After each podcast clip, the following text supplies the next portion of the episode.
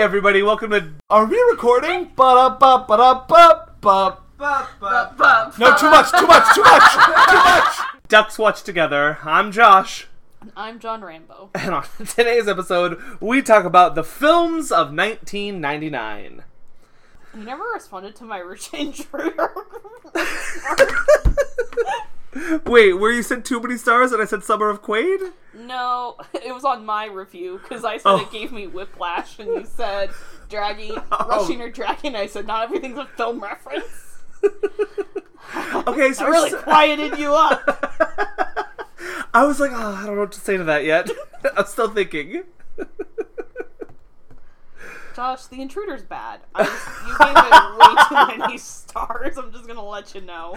The Intruder is aggressively average. It's so bad, Josh. I think you need to watch it again. Oh, okay. I just I, like just get past my like love for Quaid yeah, and like get over yourself. It's, I don't. I just like don't understand how you gave it so many stars. I gave it two and a half. Oh yeah, Josh. I gave it one star, and I was like, that's pushing it. Listen, it's dumb. I'm not, I'm not gonna lie to you, but it kind of knows it's dumb, and it's having a good time. I don't think it's having a good time. I don't think the male lead is having a good time. He is, uh, he's something else. Yeah, he thinks he's in a different movie. You're not wrong. I don't know. Listen, it's stupid. I liked it. What can I say? That's why I got two and a half. It's very flawed, but I didn't have a terrible time. Maybe the perfect time to watch it is at like two in the afternoon when you actually have gotten all your work done and you take some time off and you're just ready to, you know, chill and watch a movie.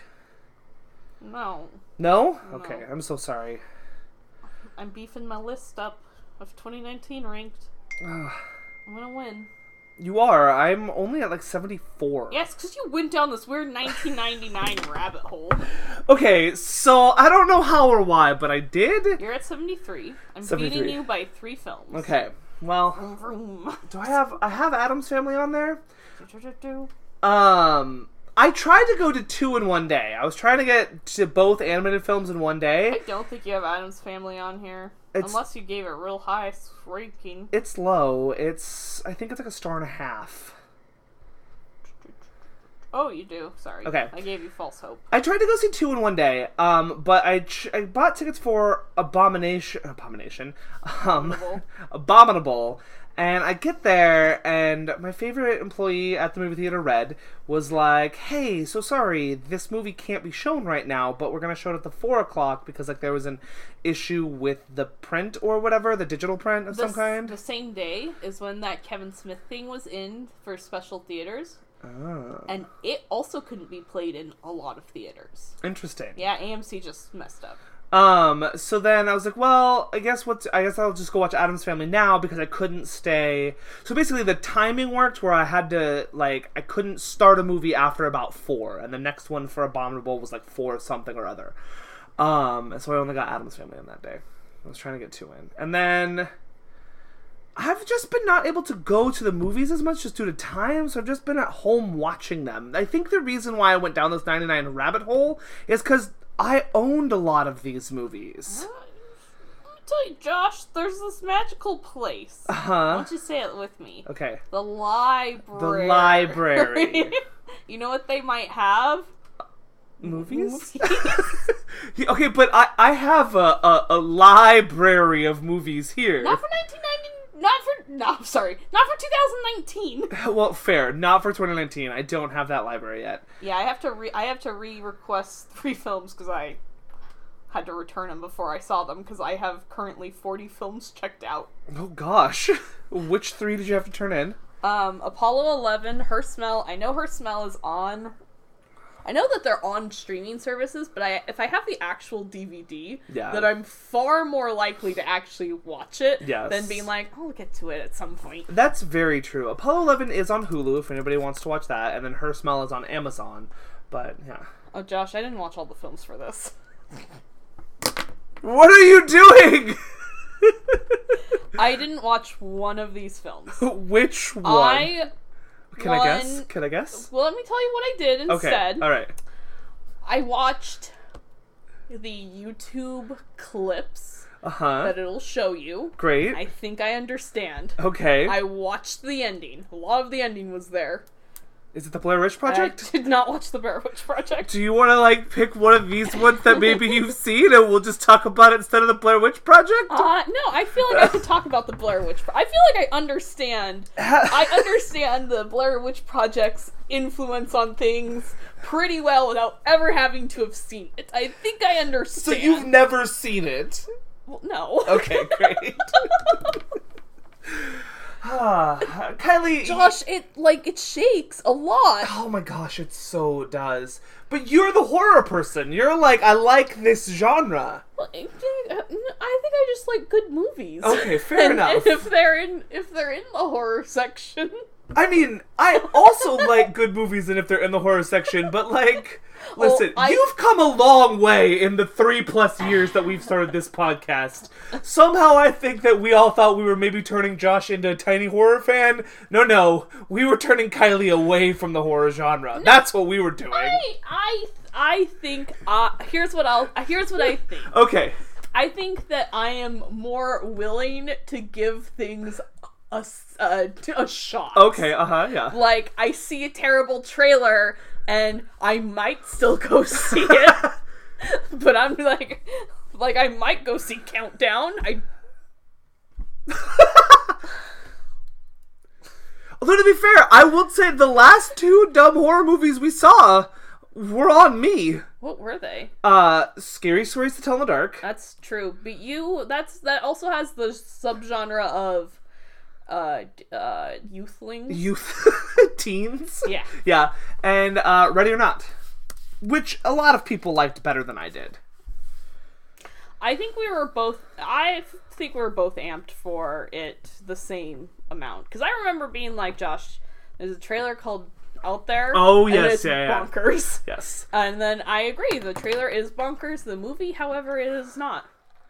Neither of us have seen It Chapter Two. It's like three hours. Yeah, like, okay, that I is the saw legit- Avengers Endgame twice. Everyone, it is. Oh no, I saw it three times.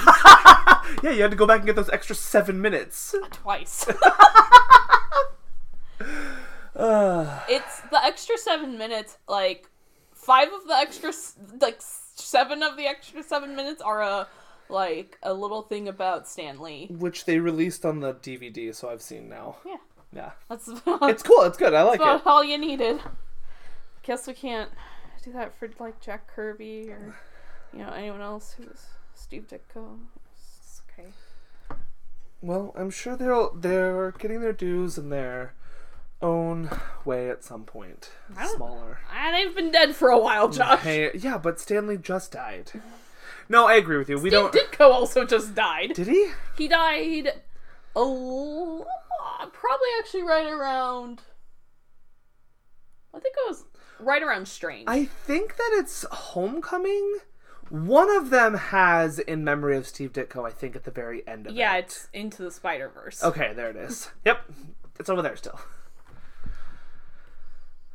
Oh, you're right. It's just down with the other Spider-Man because it's not on the MCU. oh, okay. Yeah. yeah. Um. Yeah. That was the that was the first one that There was like Steve Ditko. exi- His name was Steve Ditko. I mean, this is not news for the Hollywood industry to pick a figurehead of a person who did a lot of things and then kind of like erase everybody else's or bel uh, lessen everybody else's contribution to a thing. It's easier to hold up one person than a group of people. You have to tell less of a story. I mean, Stan Lee was also the char- the most charismatic one, and so that's why he gets the most attention. And Yeah. So, um. And he was, I, I will say, in like, though I think lots of people deserve a lot of credit, he was the CEO of Marvel for a long time. It was his company, it was his thing there. So, like, he was the person in charge of the company for a very long time. And I wonder Mm-hmm. But if. I think a lot of that also has to do with the popularity that he gained through his collaborations with other Yes. people. Yeah, yeah, yeah, absolutely. And again, I'm not trying to say that they didn't. I feel like you don't care about Jack Um, Kirby or Steve Ditko. I do, I do. I love Steve Kirby and Jack Ditko. They're great. Um, I'm kidding. I'm joking. But I was gonna say, I wonder how Stan Lee did in terms of giving them credit. You know, because that would go a long way for me if when he talked, if he would also give credit. He's like, "Hey, I I helped, but also these folks," because I think that's a sign of a good leader in a lot of ways. Yeah, and I don't know. I don't. I will say I haven't seen anything that, however, does not mean that it doesn't exist. That's what I say. I'm. I also would say too. Um. Which means that the Stan Lee estate has done a terrible job of promoting that he was a good leader. Um, well, the Stan Lee estate is a hot mess. His daughter it just took advantage of him in a lot of ways and is just going off of his glory, which could be a lot of the reason why his name is out there more is because she's pumping it out there through a marketing machine. Okay, so who did this work? Who was who was like Stan Lee and all them at least better than a good old Bob Kane and I don't even know the other guy who actually created Batman. Yeah, I don't know. Yeah, like so. Yeah, uh, Bob Kane also feels very much like a Steve Ditko and Jack Kirby, where they kind of fell behind. No, Bob Kane's the the one they say did it, Mm-hmm. and then there's the other person who actually did a lot of the things that we know. Yes, uh, but yeah. like I think that I think that when we think about like if you say Bob Kane to a lot of people, they won't know who that is. Oh, okay, he enough. falls behind the character. Right. Um, but if like if I say, "Hey, mom, Stan Lee," like my mom will be like, "Oh yeah, the guy." Sheldon got his autograph or has a restraining order against him, right? Is that true? Uh, Sheldon Cooper, yes. Oh, okay. um, Josh, my mother knows nerd things in the terms of uh, Big Bang Theory. Okay, fair. I will say my still cinematic. Like I know he's been in a million Marvel movies at this point, but like my still thing is Mallrats. Yeah. Okay, well, sorry, Kim hasn't seen that. wasn't saying she had to. I was just like cultural referencing myself. All right, let's start this thing. Coppola backed Scorsese's row over movie or over Marvel movies. Hmm. I don't know why we're all yelling at Martin Scorsese. That was just his opinion. I don't care. I mean, Scorsese doesn't care that you're yelling at him either, because he's just like, yeah, I'm gonna keep saying it. It's fine. It fuels me. Yeah. um. I really wish. I think that what would be great if if Scorsese backed uh um Zoe Kravitz as her casting. I think that would just really like sweeten the pot for all of us. I don't think that like I love Martin Scorsese. I think he makes good movies. I think he's a great person for cinema history. I think we talked about this on a podcast before about what did we or did we talk about it off podcast? Well, I don't know where we're. I don't know where Oh, you're okay. going. Basically, what he said about movies being a theme park and like anyway. Um, we have never had this conversation. Oh, okay, perfect. Did you have this conversation while you were listening to Fighting in the War Room and you, were, Maybe. you felt like you were a part of it? I did, yes. Ah, I was part of it. Um, I just he has his right to his opinion. He's from an older generation, and in reference to him saying that Marvel movies are like theme parks, basically, and he's saying that like cinema is not what he knows cinema to be. Yeah. He knows cinema to be something that is more personal and smaller, and not smaller in terms of like just smaller in terms of scope and in terms of like what um I guess even budget in a lot of ways. Um but Martin Scorsese knows movies to be something different and I would never want him to try to do anything other than what he knows. It is the equivalent of yes, yes, it is the equivalent of like some old guy being like, "Get off my lawn, you kids." That's fine. You have the right to say, "Get off my lawn, you kids." I don't expect seventy-seven-year-old Martin Scorsese in the to, to like buckle up and be like, "Let's do it." Twenty-three Marvel films right now. Let's go. Like, Isn't that what Spielberg's do- doing? Isn't didn't I like have an existential crisis on your couch and like threaten to give up on life because he's making a superhero movie? Yeah, is that still happening? know. He's currently doing West Side Story, so. All right, Kylie. Well, I'm sure we'll talk about West Side Story when we cover West Side Story. So, well, we are. Stevie. Stevie's gonna release it. We gotta. We gotta cover all the Stevies. We we've done it so far. All twenty some odd of them at this point. You know, Blank Check is getting rid of their whole "we're gonna watch DC movies." Yeah, that's a good move. Josh, I take umbrage with something you said on the Her episode, which I didn't correct you there. Oh, okay. I'm going to correct you now. Okay. Okay. so, for the Birds of Prey, Oh, okay. okay, you had said, because I was like, yeah, Ewan McGregor plays like the villain, and you're like, so he's a good guy, and I was like, what? No. And then you're like, I just thought the good, the the villain against the villains would be a good guy. I'm gonna say something. Okay. The Birds of Prey, good people. Harley Quinn is not part of the Birds of Prey. The oh. Birds of Prey is generally Black Canary, Oh.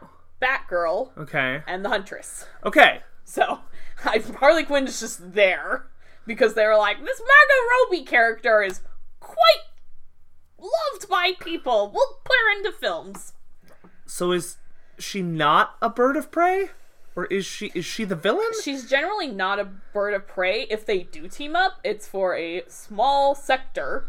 Because like Harley Quinn occasionally teams up with people because like Harley Quinn is only kind of a villain. Wait a minute. Wait a minute. Who's on the birds of prey again? Black Canary, Batgirl, and the Huntress. And the Huntress is Batman's daughter. Okay. Well, the huntress also ruins my thought, so never mind. I was like, Harley Quinn doesn't fit. She's not a bird, but neither is the huntress. So Neither is Batgirl. just a winged being. I'll give it some like poetic license with your name.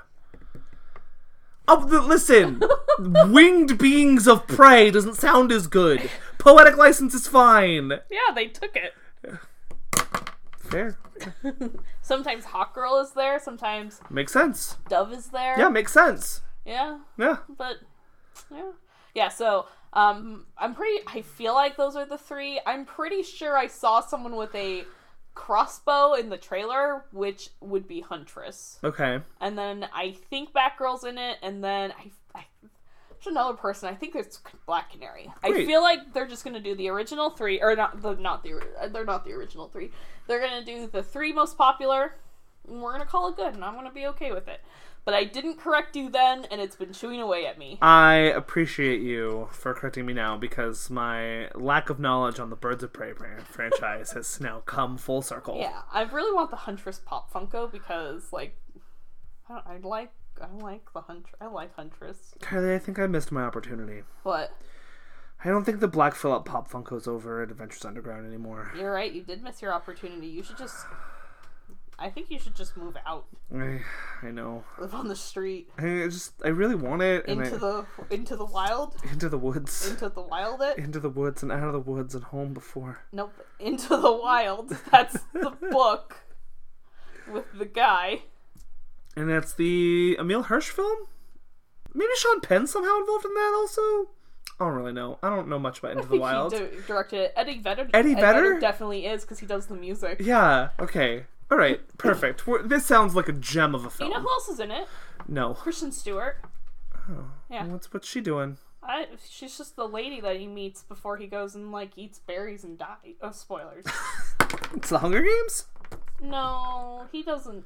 They don't. I mean, only one person eats berries and dies in that movie. Oh, how many people eat berries and die in the in the wild? Oh no, two people do it, but we don't see one of them for mm, sure. Yeah. But it's heavily implied. You're right. All right, Kylie. Are you ready for the inquiry of the half squared fortnight? Yeah. I have a boring one. okay. So if you have a better one, you can give a better one. Okay, so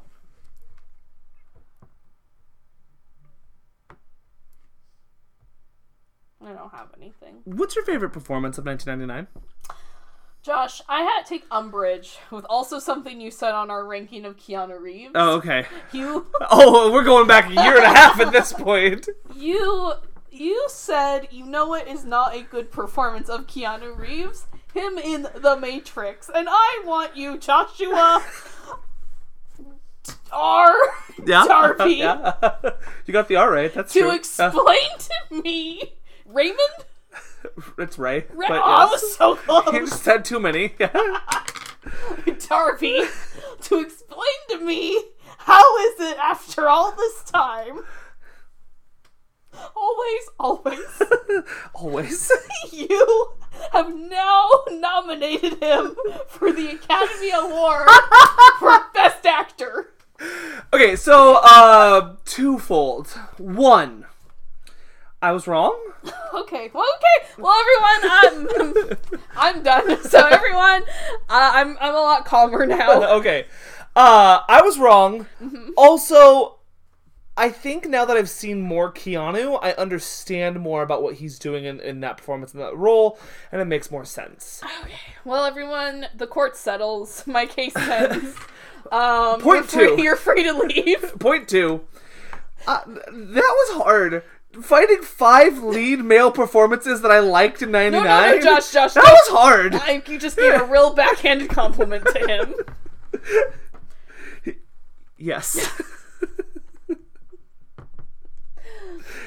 Oh, sorry. Should I should I have flipped those? I agree with you that Jim Carrey's great as Andy Kaufman. Yes. You know what I don't think is great? What? That that film doesn't fully understand Andy Kaufman. Um. Or let me let me take it back. Okay. It tries to portray his humor at times. Yes. And I don't think that it understands his humor. I would agree with that And they, sentence. that's that's more of where I'm going. I think that maybe they the especially Carrey, who's a crazy person. He's the Joker. Um, like I would like you to introduce me as Andy, Andy Kaufman. like I'm, I'm gonna just say something i feel like. I don't need to see joker. I saw uh jimmy and andy or whatever it's called. Jim and andy, Jim and Andy. i don't need joker now in my life. Um i think about it i think it's at the beginning where like he like is out there talking he's like blah blah blah here's the credits or something yes, he's basically says that uh, he he Andy Kaufman did not like the movie, and so he this is the only thing that he left in was him talking now and the credits. Yeah. And Good I, bit. I feel like uh, it is a good bit. And it's the beginning of a Kaufman. But Kaufman, oh god, Kaufman would have just let it ride. like back when I used to do stand up comedy, someone once said that was kind of a Kaufman bit, and I disagreed, but it might be. Where I always talked about how I didn't know the lyrics of songs, but I knew like two word or two lyrics that I could just repeat the whole time. And so I would say, for example, I was talking about um, Taylor Swift's "We're Never Getting Back Together" because there's a line that goes, "You go talk to your friends, talk to my friends, talk to your friends, talk to my friends, talk to your friends, talk to my friends." You do it long enough, and eventually people get really on board. and I just feel like I feel like that's what the movie should have done. Anyways, I think that Jim Carrey is great. You're right. Uh, what episode number is this? It's 308 or something. It's taken 308 episodes for us to realize you had a stand-up comedy phase. Oh, yeah, in college. This is not knowledge that you have ever shared ever Jeff- in any way, shape, or form. Jeff knows about it. Jeff knows about this bit that I do because I don't know. Another one is the song by Simon, Paul Simon, where I'm like, I don't know the lyrics to like the me and Julio down by the schoolyard because I just say, and I'm on my way, and I'm on my way, yeah, I'm on my way. Hey, I'm on my way, yeah, yeah, cause I'm on my way. This is a good bit. This is solid. This is five comedy points. You win. There you go. Yes. Good. I gave away all my comedy points for a not great joke that I lost my mind over. Yeah, literally. And then when I referenced the joke to you, you're like, "What? Wait, what?" when I heard it, I was like, "They don't even laugh at it." It was so funny, Josh. Kind of loses her mind in the blank check episode of about Joker when they mention PTA. Yeah. I I don't I don't yeah okay um Compared to Todd Haynes. Only difference. Todd Phillips What did I? Todd Haynes. Todd Haynes. That's a person, right? Carol yeah. Only difference. three names. Three names. Uh, Well, I thought. You, did you respond with three names or so? Did you text that? And I thought you were asking for three names from me, and I was like, I don't know. no, I literally just texted you. I think I said because what Ben says is oh, that's the only difference, and so that's what I texted you, and you're like, what? All right, so yeah, sure. I put Carrey up there as like my my, my probably my best actor uh, uh, of there. Um, I think the Oscars gets one thing right. They nominated John Malkovich. Oh no, no, no! They got it right, which means like they won. So yes, Hilary Swank. Hilary Swank. Yeah, totally there. Um, man, I have a lot of folks from The Matrix on my like acting list here. I saw you had Carrie Ann Moss. Do you have Laurence Fishburne? I do. Yeah, Larry. Larry Larry's Larry. great. Yeah.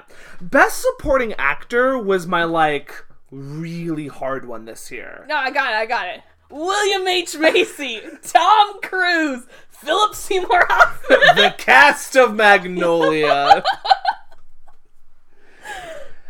I just I couldn't leave Rickman off because like I love Alan Rickman. Alan Rickman and Galaxy Quest, solid, good time, ten out of ten, would recommend. Um, can I tell you my most surprising performance of this year? Who I actually thought I remembered not liking, Toni Collette. and then did no Toni Collette, solid. She's in here somewhere. Mm, Yeah, she's in Best Actress. yeah, I think she's a supporting actress. yeah. I know. I just like. Oh, okay. Okay, I also had too many supporting actresses and not enough like lead actors, so I moved her into actress because I was like, she's the female lead of that film. It's not the girl who says, I feel better now. Nope, it's not that girl who ends up being on the OC. What's Um, that actress's name? Josh, help me. it's something. Uh, what is her name? I don't remember. I don't know. Oh, okay. I turned to my friends as I watched The Sixth Sense. Uh huh. I say, I call this character Misha for some reason. I don't know why. Mischa Barton. And then they say her name. I was like, mm, that's not that character's name. I got, I figured it out. Jeff and Jeff, I figured it all out. All right, there you go. Okay, feel, I feel better now. There you go. We did it. Um, John Malkovich actually shocked the crap out of me because I really liked him in being John Malkovich. Um, I don't remember enjoying his performance a lot, but I really, really did. Like, Malkovich is solid in that movie, and I don't think he, he's solid because it's a. I think it's a surprise turn away from what we know the Malkovich personality or persona to be. Because it's, I think, as you said or somebody said at one point, it's a very gentle performance, except for when he's like, "It's my head." Yeah, totally. Fair enough. Fair enough, buddy. What do you think, Kylie? Is Carrey your, is Carrey your answer today For Best Actor, for your favorite performance of '99, or your you can talk through more of them? I didn't pick one. I picked a lot of them. just performance. Yeah. I don't have to like worry about the the character. Yeah. True story. I can just do a performance. Yeah. Are you sure? Yeah. You're not about to yell at me? Are you about to pick um, John Cusack? No. Okay, then yeah. I don't like this film, but I I do really I gosh, Josh, I do I really like Brad Pitt's performance in Fight Club. Interesting. I thought you were going to go with Edward Norton's performance I of Fight Club. I also love his yeah, performance in no, Fight the Club. performances are not the problem with Fight Club. yeah, it's No. everything else. I also like when I think about Fight Club, I think about how much I hate Marla, but like Helen Bonham Carter also does a good job with Marla. yeah, absolutely. It's okay. We're gonna get there, Kylie. Meatloaf. I think so. I I think my best actor would go to Edward Norton for Club. Okay, So that's sorry. cool. I'm so sorry. You don't have to be sorry. I feel like it's a I good have performance. To apologize. What? Who are you apologizing to? I don't know. My soul. it hurts. Oh, Kylie, here, hang on. I got you this poster for your wall. Oh, God. It's a Fight Club. Oh, here it is. And it will go nicely with this Boondock Saints one. Also a 99 film. Really? Yeah. I I'm sorry, Josh. I also I also really I also really also really like Haley Joel Osment in The Sixth Sense. You can like Haley Joel Osment in The Sixth oh, I Sense. just- I have come around to saying I was wrong about that too. He's a cute kid. Cute kid. Cute kid is cute. You know what Jeff said to me? What? Huh, Kylie, you're a lot like Cole in this, aren't oh, you? Oh gosh. And this is not this is this is Jeff who has known me for ten years. Yeah. Not Jeff who has known me for some. yeah. Well. All right. Well, friends, if you want to tell us what your favorite performance of 1999 is, you can do so at friendofafriendpodcast.squarespace.com. You can also find us on Apple Podcasts and iTunes if it's a five star review or any star review, as well as hit that subscribe button. Um. Uh, there's no iconic line. I didn't know you were funny. I'm silently. I'm. I'm silently judging you. That helps us get more listeners. Oh, dang it, Joking! Give it to me again. Give it to me again. Let me give it to me again. Okay. Let you me try can again. also hit that subscribe button. I forgot what I was gonna say. Crap. All this stays in.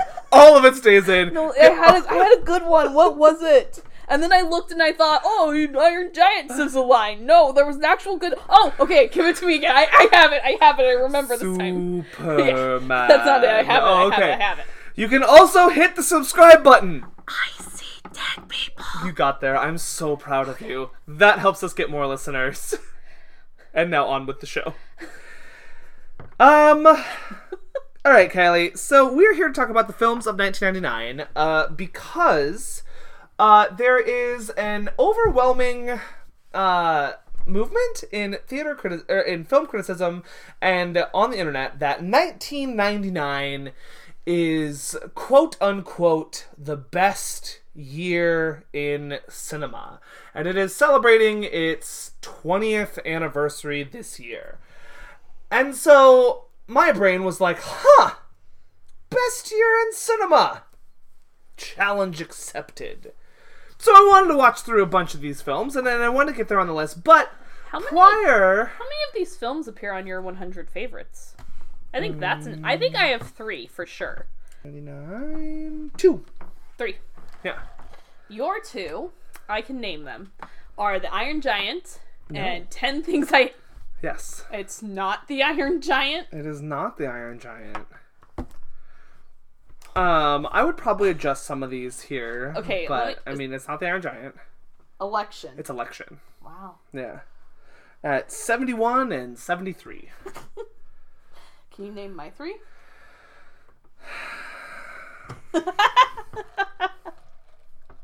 The Matrix. Mhm. Sixth Sense. Uh huh. Boys Don't Cry. No. Oh, okay. No. Um, Look at surface level, Josh. Matrix, Sixth Sense. What am I missing? What am What am I missing? The Iron Giant. Oh, Just look at the surface level. The Iron Giant. Okay, yeah, great, perfect. Yeah, the Iron Giant, perfect. I don't know why my brain, you and animated films, they're not like best of friends, but that doesn't mean they can't be on your list. I'm sorry that Hotel Transylvania is just three is just the greatest animated film of all time, and no one, no other animated film can rise to that occasion. What uh, what ranking are all those on your list? Ugh, Okay, um, uh, Sixth Sense is fifty-one. The Matrix is in the twenties, and then the Iron. I don't know where the Iron Giant is. I'm gonna say 84. 1984. Uh, Springsteen, Madonna, way before. that's 85. Get out of here with your nonsense. Get out of here with your. Where the heck is my 100 favorite? Oh, there. I didn't delete it by accident. There are some lists where I think I've done that, and I'm like, oh, that's annoying. Like I swear I've made my Star Wars Star Wars list like three times. So the Iron. So the Iron Giant is 31, the Matrix is 24, and 51 for the Sixth Sense. There you go.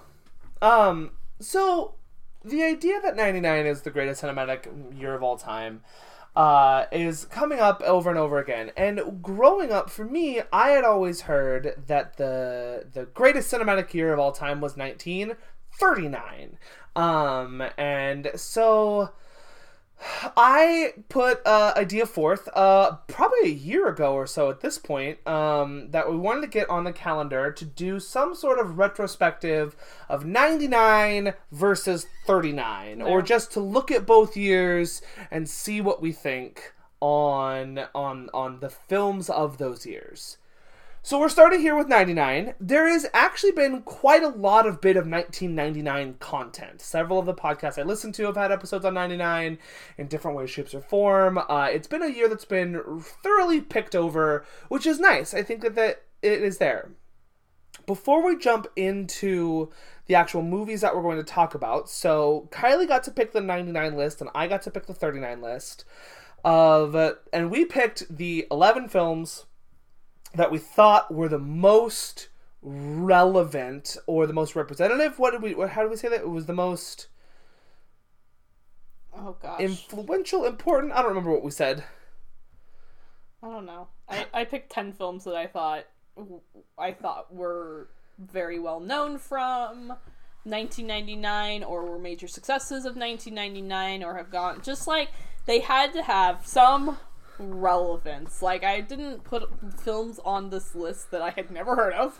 Uh-huh. Um or that I didn't think had some form of cultural touchstone. Fair. Where I feel like for the most part the 10 films that we have listed I feel are a decent representation of what we look of films that we still remember from 1999 Yeah. whether they were popular in 1999 or not because there is definitely one on there that was not popular in 1999 and it was later on that I Yeah. believe there might be more I think all of these have some form of lasting impact, Yes. though I do also think there's a couple of them on here that had a bigger impact at the time of their release than they currently do. So there's a really nice, like, um, just swash of film here. Um, I am a swashbuckler you are indeed. I'm a lot like Amethyst. Hey everyone, here's an update on our D and D group. Oh, We yeah. did not quit. Although I definitely was about to just murder everyone because they tried to split into four groups instead of the two groups that are now there, and I literally crushed dreams to make them come back. Well, Sorry, I saved lives. I'm There just you gonna go. let you guys know if you guys split off like that, you'd all just die. Because I'm not changing the monsters that I have set. I. I want. I was trying to do the adventure, Kylie. I really just want to do the adventure. You guys all think that you don't have enough time to get through everything that I throw at you guys, and I just want you to know what is coming up. It's called foreshadowing. I'm not good at it yet, but like I'm, I mean, I'm you, just. you also don't know what's coming up. No I one don't. told you. I don't. No, that's that was the part that got annoying. Is no one was telling me anything. It's okay. It's fine. It's fine. It's fine. On the way out, you said some of the NPCs actually re- like got more on board with me, and I was like, "Ah, goal achieved." Kind of. Let me let me tell you something. The leader of the NPCs is Artemis, and Uh-huh. if you can get Artemis on your side, you can get pretty much everyone. yeah, I figured as much. I'm really excited about it. It was good times. Um, Artemis and Perry. Perry has so much power as well. yeah, Perry just wanted to quit in the fight. Well, I was no longer controlling him. Uh, I'm just gonna saunter over here and shoot some arrows. It's fine. He only had a crossbow at the yeah. time. Oh, sorry. Pew, pew. So, uh, before we jump into the individual films, 99 itself, uh, I want to just start to look at this idea of what makes 1999 the greatest so called cinematic year. Because when I started then looking back on these films, there is a lot of populist film in here. There's a lot of film that has made its way into the pop culture, but like, I don't know if they're considered like these cinematic giants. Like, if you were to make the updated AFI top 100 list, I don't know how many of these films would actually even make consideration. One? I it- one. The Matrix? Oh, uh, ooh. Okay. AFI is like s- kind of smart, right? Yeah. They're kind of like like not push up my glasses. Sorry, they're kind of like nose up in the air just Okay. a little. Yeah. I mean, I feel like the one that would have the best chance is Magnolia because they might look back, they might now look at who PTA is now Right. and do a retrospective look at him. I feel like though just because not I mean listen they have like four Spielbergs on there so like they're not going to be really director like we only got to get one on there for him. I just feel like in the PTA canon, They're gonna go with Boogie Nights, Boogie or there will Nights, be or blood. There Will Be Blood, or even The Master, or like I think Magnolia is a little bit further down his list for a lot of folks. Shouldn't be. Shouldn't be indeed. I agree. Here's what we should all do: we should think about all of his films on a continuing line, yes. and not as a up and down list. yeah. It goes Hard Eight, and a bunch of them, and then The Master goes down, and then everything's back up here.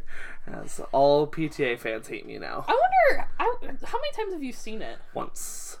I Would you But be yes, willing? Yes, right. because I firmly know that if I watch that film again, I will probably like it better because my history You're a with shill. because I'm a shell. uh, my history with PTA says that the more I watch a PTA film, the more I like it. Ergo, There Will Be Blood, which is a movie that when I saw in theaters I hated, and now is a movie that I love. So there's that. Have you seen um? Have you seen Hard Eight? Uh, once a long time ago. Okay. Um, and I don't dislike that film. I just it's, it's it seems very different than the rest of his canon. Mm-hmm. Yeah, I I mean, you know, it's his first time. He, he Yeah. doesn't know how to hold the camera yet. He's, he himself is trying to figure it out. Um, so ninety nine, I think, is a good year, and I think it's a memorable year and an important year in a lot of ways. I still wonder how and why it gets. I mean, I, I know because like finding eleven fil- finding eleven films in ninety nine was actually kind of hard. Like Oh. there there was a bunch that we had to leave off. Yeah, there were a lot of films that you kind that okay. Let's let's just say some of the films that we left off and the reason. Okay. So I automatically eliminated the Phantom Menace. Okay. Though I think that the Phantom Menace is actually a major influence on our modern day cinema, um, in a weird way. We'll get to it later on. But we left it off because we're gonna do a Star Wars retrospective later on this year, so Yeah. So we didn't want to do it twice. yeah, okay. Um, so that's one thing. The next thing is American Beauty. American Beauty. Um, oh god, I was like Toy Story two. We did an episode on. I mean, it. yes, that's an easy story. Toy Story 2, we did an episode on Toy Story 2. That's why it's there. American Beauty because American Beauty, in a way, acts as a time capsule for a the middle class of America, and it's a snapshot of 1999. And people feel like it's a representation of 1999. However, we don't see the value of it. I really don't. Um, I went. So I can't remember who I was talking to or what I was listening to, but like somebody had said very, very recently, like very within the last couple of days, like in order to, uh, we can't just always cancel everything. We also need to understand the context of where it was coming from, and that is why, with that being said. I went back and we watched American Beauty, and I had no intention of doing it until a couple of days ago. Um, and I hated every second of watching it. Um, I skipped through many of the spacey s- Mena Suvari scenes. Um, I watched a lot of the film in double time because it was like giving me like just gross oogie boogies on the inside. And I stopped 45 minutes with like 45 minutes left of the movie because I was like, I don't, I don't need this in my life. I understand what it's saying, where it's going. I get what it's trying to represent, and I don't think it's a healthy representation of anything. I mean, Josh, let, let me show you this this video of a bag flowing in the wind. It's the most beautiful thing I've ever seen. Is, is it? Is it Sam Mendes? Is it really? Imagine. Let's change the music of that scene from something like lighthearted and beautiful to something like a horror film. and the scene, Is the same? Because that kid is creepy. yeah. However, we no longer feel that he's like an artist, and that's why he's creepy. I don't. I don't know if I ever felt he was an artist as much of as a drug dealer. The Um, film wants you to think It he's does. It really, really does. Um. I also think I said that the biggest the biggest impact that Alan Ball, who's the writer of it, right, Uh huh. has had in American culture is in the form of television and not in the form of Amer not in the form of American Beauty. What is his television? Nixon? Six feet under. oh, okay. If you did the peace signs. I was like, I sure did, but no, no. Um, I'm, Amer- I think that Six Feet Under has actually gone to influence things and like is agree. a relevant thing far more. American Beauty is a thing that probably rightfully should be canceled. Okay. So fine enough. I'm gonna cancel it. Uh, I'm gonna cancel it. what else? Cancel is- Kylie. cancel, Cancel Kylie. Like cancel it, Kylie. I'm like Wreck It Ralph. I'm gonna cancel. Good, I like it. Cancel it, Kylie. Done. Uh, I ended up watching about 40 films for this because, man, I went a little crazy, as Kylie said. Um, the my big omissions, which are not anywhere on our list, are Go. I didn't get to Go, um, which a lot of folks like. Uh, The Insider. I didn't get to the, the Insider, and I didn't get to Summer of Sam. Is that man? Yeah. Michael, Ma- you Michael just- Mann is You the did it insider. on purpose. Uh, it's not available for me to f- watch for freezies. oh, okay. So Did you try the library? No, I didn't. Um, I tried several other things besides going to the library, Kylie. You Uh, don't have to go there. You just have to go and request it online. and then I have to go pick it up. Eventually. Fair enough. Um, also, the Richland Library doesn't have a large s- cinematic selection. That's they may have the insider though. They might. Uh, they and then Summer of Sam, which is Spike Lee's entry into this this year as well. The other interesting thing that I noticed, What's that about? it's about the Summer of Sam, Like uh, Son of Sam or like Son of Sam, the killer in New York. really? Yes. Okay, Yeah. that's what I was thinking. Yes. Yeah. 1990. 1999 is a strange year in that sense of it's also got a bunch of big name filmmakers making what are not their essential works. So we had Michael Mann, Spike Lee, Sofia Coppola. Sofia Coppola, PTA can count into there. Um, Brad Bird? Or is this Brad Bird's Brad Bird, sure. I think that this is in the top two of Brad Bird's conversation. I even think at this point you can consider Fincher in that category. Uh, Spike Jonze is in that category. Um, hanging out with Kaufman? uh, yeah, Andy Kaufman's Charlie. there. Ch- Charlie Kaufman, yes, sorry. Um, Tim Burton has a movie this year. What's his movie? Sleepy Hollow. Uh, sorry. Um, uh, Stanley Kubrick has a movie this year. Um, oh yeah, Cooper died. Yeah. Uh, it's a lesser film in the canon of Disney because you've got Tarzan, Toy Story um, 2. Toy Story 2, which, eh, listen, if you're not Griffin Newman, you have a general solid opinion on that movie. So sorry, Griffin. I love you, but like, not, not the best movie ever made. So sorry. This is, however, the there are some there's one filmmaker in particular where this is this is the film, if not one other that's in contention. It's M Night Shyamalan. Yeah, M. Night's got his the film here, and I would say the Wachowskis have Oh, yeah, their the the, film here. Yeah. So it's not completely that, but like there is just there's a lot of big name filmmakers. David Lynch has a film this year as well called The Straight Story. Um, there is I don't know why I'm surprised that I haven't heard it. I don't know a ton of David Lynch. David. Oh, sorry, let me rephrase that. David Lynch has a film this year called The Straight Story, which was released by Walt Disney Pictures. Hey, Josh is Yeah. gonna be on Disney Plus. Uh, I think it is. Um, It's the White Nature. Where do I go to look this up? uh, there's a, just a list if you Google Okay. it. Yeah. The White Nature. what I is think the it's white nature? White Na- I think that's you what said it's white called. wilderness White in your Wilderness. text. That's what okay. it's called. I think. Um. Hey, so it's the original Disney Nature where they murdered all the lemmings. Oh. Yeah. So I don't know if that's gonna be there or not. Why? Okay, this is this bit that I don't necessarily. I get. I understand. I have a bit. not. It's not just you. Disney's bit of killing animals. I No, don't know. That's no. a terrible bit. It's a terrible bit. No, um, there's a bit where everyone is like, Disney's gonna release all these things onto Disney Plus, and then everybody's first response is they find their own unique thing that, like, yeah, but what about this awful thing Disney did as a company? Is it gonna be there? No, it's probably not gonna be there. Okay, had a- everybody. Listen, I had a genuine interest. Okay. I wanted to just know. Also, oh yeah, sorry, Song of the South not gonna be there. I listen, Um, listen.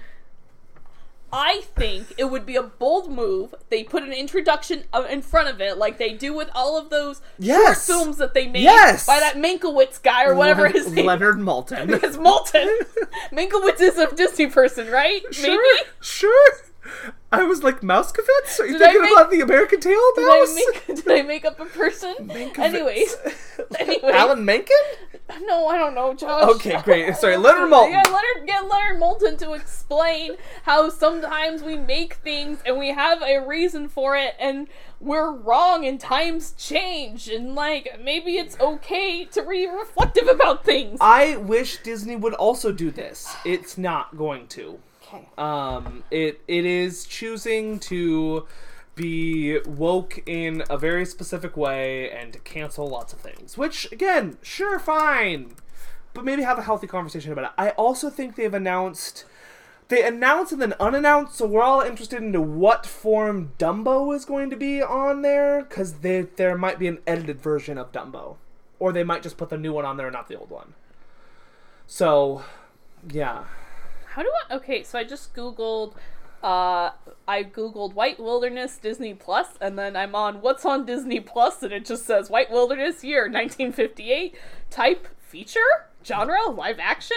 Yes, then it's if it's on a list, it's gonna be there then. It's not on a list. I'm on its own separate thing. Oh, um, I would type in. Oh, it's um, it, sorry. You can get there from Disney Plus library. Oh, there you go. Wow. I would Okay, say well, maybe I would say it's a good, solid yes, or maybe. well, a lot of people still think that Lemmings just mass genocide because of this doc, so maybe Well- it has cultural relevance. Uh, you also asked about a Benji film, and I don't know if Benji is Disney. Some Benji is. Yes, But yeah, like the Hunted. Benji the Hunted is. are we hunting Benji? I I've made a I've made a decision. I'm gonna watch all their animal movies. Okay. this could be my shot. Do you want to borrow the Disney nature films? That's Josh. That's a documentary. I'm Oh. saying animal movies, Okay. as in I'm gonna watch a dog run around for six hours and maybe talk. Uh, not just a dog. what was the one film that you were like, I'll subscribe if it has this? Oh yeah, that darn cat. Yeah. I'm sorry. Correct pronunciation. That darn cat. Yeah, the the the remake of it leaves off the exclamation point because I think that it knows how boring it is. because they're like Christina Ricci is all the exclamation we need. She's not good in it. Well, listen, child actors need good directors. I agree. They shouldn't have remade this film. All right, Kylie. yes. I think we've been talking for a solid hour, hour plus, without getting to the actual movies of '99. Okay, well maybe this will be a two-parter. Who knows? Life's a mystery. the banter, and then here we go. How are we doing this? I've asked you this question several times. I just I don't like the five-minute timer. Oh, that's fine. I already kill- kicked that out. And then after that, I didn't care. Okay, fine. Okay, so then we're gonna do a collaborative list. Here's what we're gonna do. All right, I need to get some paper for us. Okay, we're gonna make a collaborative list, Kylie. We have eleven. Um, we are going to make a list together and we're to draft this li- list together. And our goal is to try to go from 11 to 1 by the most. I'm to let you choose the word. We can either do the most relevant film to today or the most influential film to today. Let's do relevant. Okay. The most relevant. All right, number one is Toy Story 2. We go backwards. Number one's Toy Story 2. So uh, we go from 11 there. Well, Toy Story 2, not on our list of films we're going to talk about. we still keep Randy Newman around. Oh my gosh, what was I watching that had a dumb Randy Newman song at the end? Probably. It was something in 99 where I was like, this is an awful Randy Newman song. Oh. You could have probably just said this is a Randy Newman song. We It all, was Blast from the Past. we all. I mean, we all know we we so like it's just a synonym for the word awful. it was Blast from the Past, everybody, just so you know. There's a there's a there's a real gem of a Randy Newman song at the end of I that movie. I give Randy Newman exactly three OKs. They're all in the Toy Story franchise. They sure are. Okay. Um, Wait, I have I have a question. uh-huh. Did he write when she loved? He doesn't perform Yes. it, but he yes. wrote it. Okay, That I th- give him three. This is okay. This is my like debates. Okay, because I'm gonna. Okay, okay, so I gotta figure out what the three are. When she loved me, you've got a friend in me, and I will go sailing no more. That's him. Yeah. Oh yeah. Okay, I give him four. Strange things. Wow, he. D- Yes, he did all the music in Toy Alright, Story. I'm gonna give you. I, okay, I won't give you Strange Things. okay, great. Strange Things is fine. Uh-huh. It's actually pretty fun. Yeah, it's a good just like narration song. It's also, it, I think the stupid "What's a Bug" song is also fine. It's dumb, but okay. Like it, we're at the end of the. What's your third? What's your fourth now? I guess It's the "We Belong Together" in Toy Story Three. Okay, I think perfect. That, that one, I we belong together. I give you is okay. I'm gonna. I'm gonna. Uh, and then uh, you also liked. Oh man. Um, singing about monsters. I will go sailing no more. You like Yeah. those two? Okay, fine. Those can be okays. I'm gonna give you that. I think there are two that are better than okay. Because you've got a friend in me. Uh huh. I think is better than okay because of like its lasting We staying power. are not talking about that- Randy Newman in this episode. We need to focus. But I will tell you that I think that when she loved me, because it's only got his writing and not his performing, is probably like the best one that he's ever involved with. Listen, All right. as far as as far as good songs, I think that the four that I named are good songs. You're not wrong. I think that the rest of them are okay to hurtful. Okay, Kylie, you were gonna yell at me for my list, or you know, you you- sorry, you looked at my 99 list and asked me if I was high. yeah, you nominated Keanu Reeves. Oh, okay. Sorry. Okay. I like took a lot of issue with that. I thought you were actually talking about like the ranking of some of these films. I didn't make it that far. I Oh. stopped at your best actor. All right, so here are the 11 films we're actually going to talk about um, Fight Club, The Matrix, The Blair Witch Project, Office Space, The Iron Giant, The Sixth Sense, Being John Malkovich, Boys Don't Cry, The Talented Mr. Ripley, 10 Things I Hate About You, and Magnolia. So, we're making a collaborative list from 11 to 1, where our goal is to try to not necessarily based on like the best film, but what is the most relevant film still to this day? Josh, I don't know. Okay. You, how about you make this list and I'll call it good. No, no, no, no. Okay. We can do this. We can do this. Okay. Do you want uh do you okay. So if you Why don't we just start in the middle?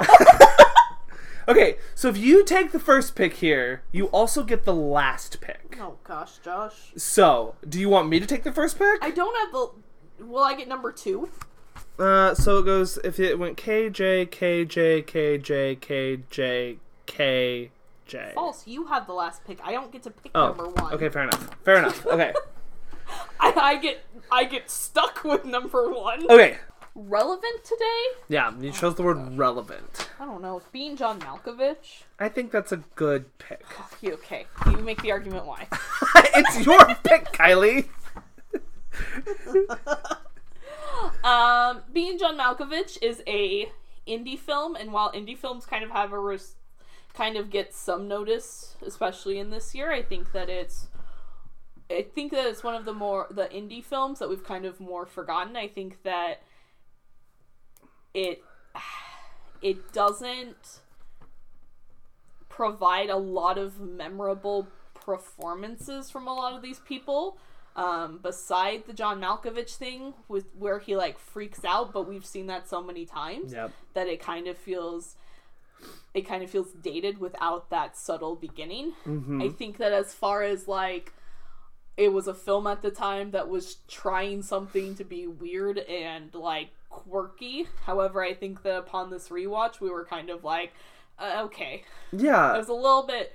Um, the things didn't work as well as the first time I saw them. Um, they're a little bit more. It felt more off-putting at times than others. yeah. I think that being John Malkovich is a film that because when we're doing this, I also want to talk about the film itself. Um, but being John Malkovich is a film that I think when it first comes out, because as you pointed out earlier, it's the first collaboration between Charlie Kaufman and Spike Jonze. And I think that they're they've collaborated and done other things beyond being John Malkovich, and therefore this film, while I still think it has a really good center and core, has just kind of eclipsed in each of their careers. And I think that as a film, it's not, you don't think of John Cusack, Cameron Diaz, Catherine Keener, or John Malkovich. Maybe John Malkovich just because of the name, and think of the film being John Malkovich. So, in terms of that, also its theming and its ideas of what it wants to be about are not as important or relevant and like we are dealing with identity in some ways and i think that's really interesting I think we're also I, I think that it's also dealing with the idea of the of possibly like what we as fans do to artists Yep. and how we can affect them. Um, however, it does it in a way that is very dated from our modern day because Yeah.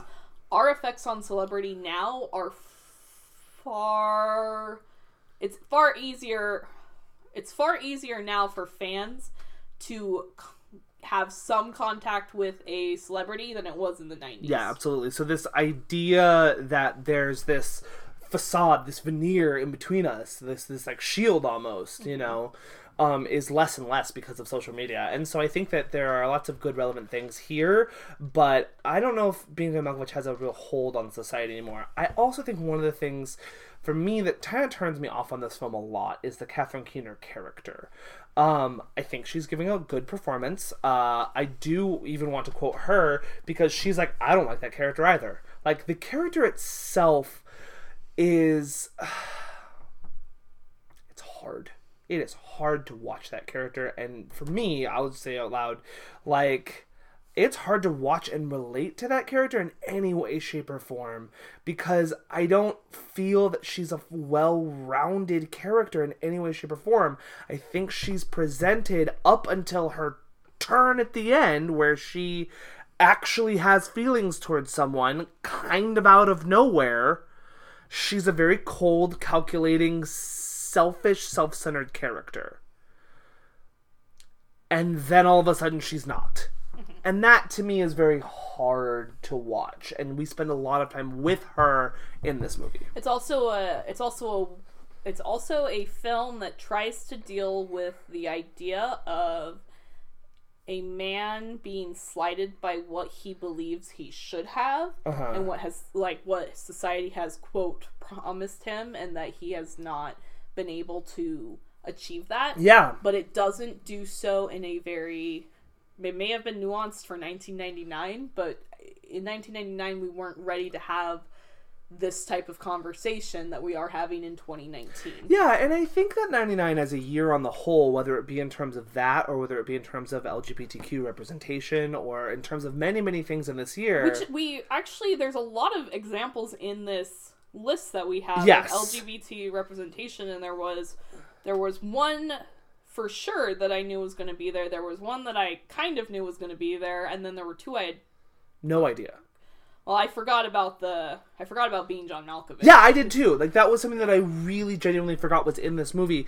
And I think that there's a lot of LGBTQ representation through a lot of films in 99, some more healthy than others.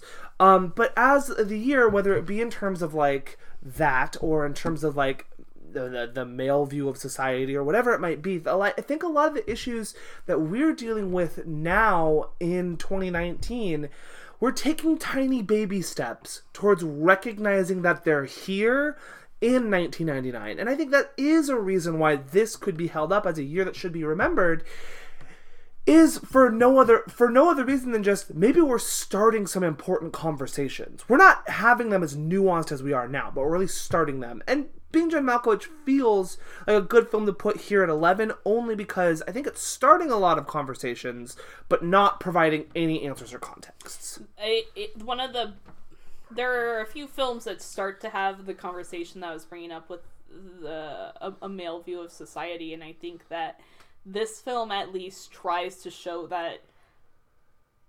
I I don't think it wants us to be sympathetic for John Cusack. No. I don't doesn't want us to be sympathetic. I I think it wants us to root for Cameron Diaz. I think that's who it wants us to root for.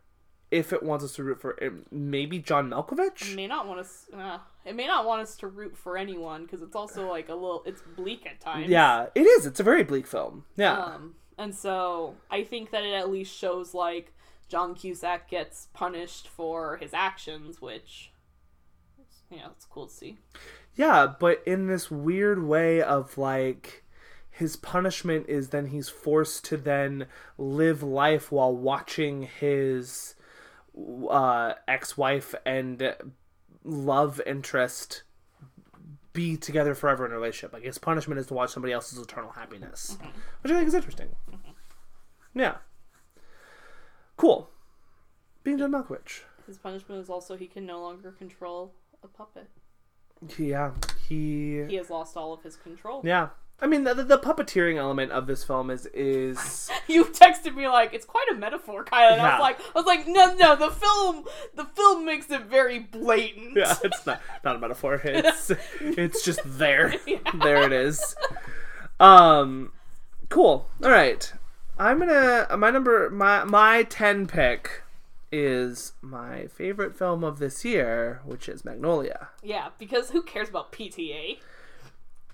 So the the word that we're using is the most relevant film of the year. I don't believe, though Magnolia is my favorite film, I don't believe anyone remembers Magnolia. Magnolia. outside of two elements. Okay, let me think.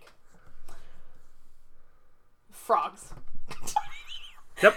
I want you to know that I knew that frogs rain from the sky from before I even watched this Yep. film, and I did not believe that that was going to be a true statement as I started watching the film. Yep. Frogs. Do we remember Tom Cruise? Tom Cruise. There you go. See, you did it. Those are the two things that we remember from this movie. Though I don't necessarily think that we remember anything about Tom Cruise as a character, but just Tom Cruise as like, oh, he was good. That's what I think we remember about Magnolia. Because I will say that when he when plays a loud, brash character, he does, and he does. I mean, he does that a lot. However, this is one where we're supposed to dislike him. yes, Okay. oh, yes. question? Question mark? I don't think we're again. This is another film where I'm like, are we supposed to like anyone? We are. There are people that we like. Yeah, but- John C. Reilly. John C. Reilly. His friend, his best friend, his only friend. uh, William H. Macy, is sympathetic character. Sad sack, but sympathetic character. Mm-hmm. Yep, William H. Macy plays himself. It's like PTA saw that that Fargo film and was like, "Say, you remember what you did there? Lose the accent." Yeah, right. Yeah, but come to it in Boogie Nights first. Um, That's that's fair. that's super fair. You got me on that one. um, so Magnolia is a film that is, a, uh, I don't know. I'm going to use a hoity-toity word. It's a poetic mosaic of human society. It's really what it is. What I love about Magnolia, what makes this my favorite film, is that it's a film that is exploring human society at the end of the millennium and it is exploring it in all of its good and its bad things. And my review of this film on letterboxd is basically it is it has elements of every other film in 1999 woven within its texture.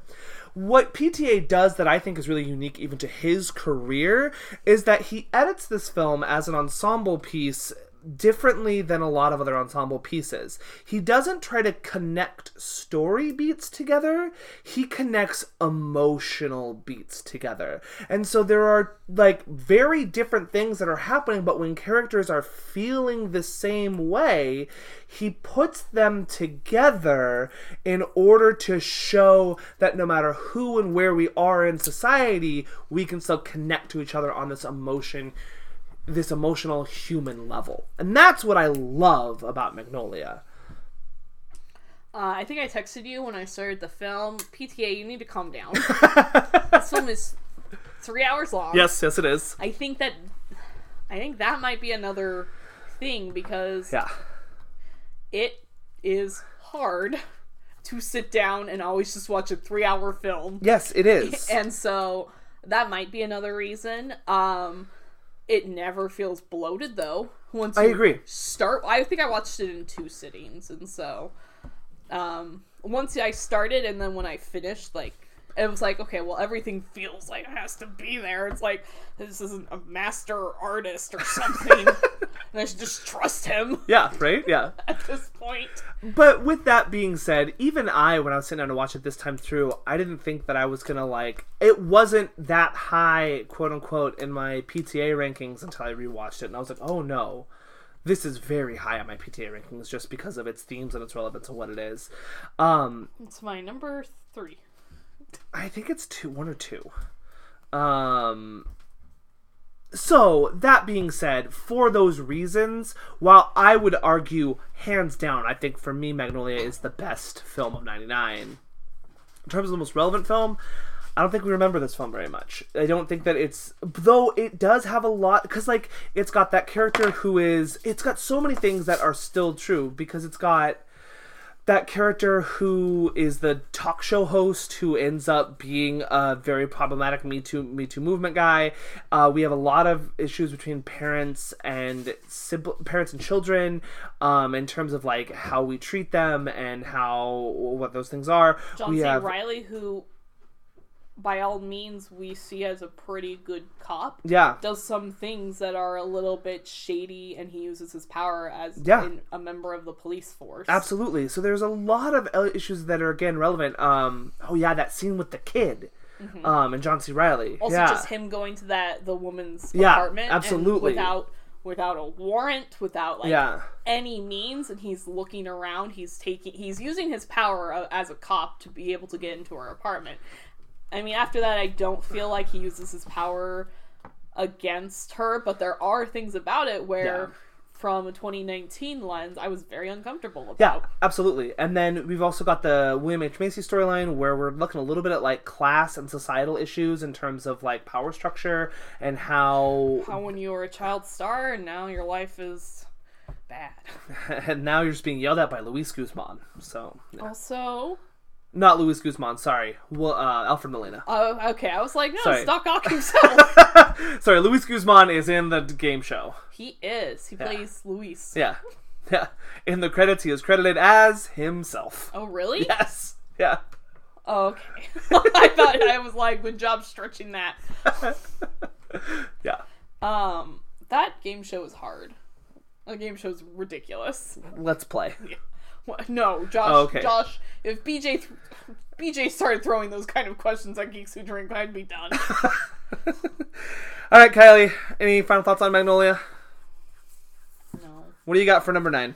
It's interesting because these are the two film. Like there were some films that automatically just came to my mind as like this will go on the list, and then it was like it was really like set. It was like eight, nine, and ten. I was like I don't know what to put here, and so Magnolia and Being John Malkovich made it there by like almost necessity. Yeah.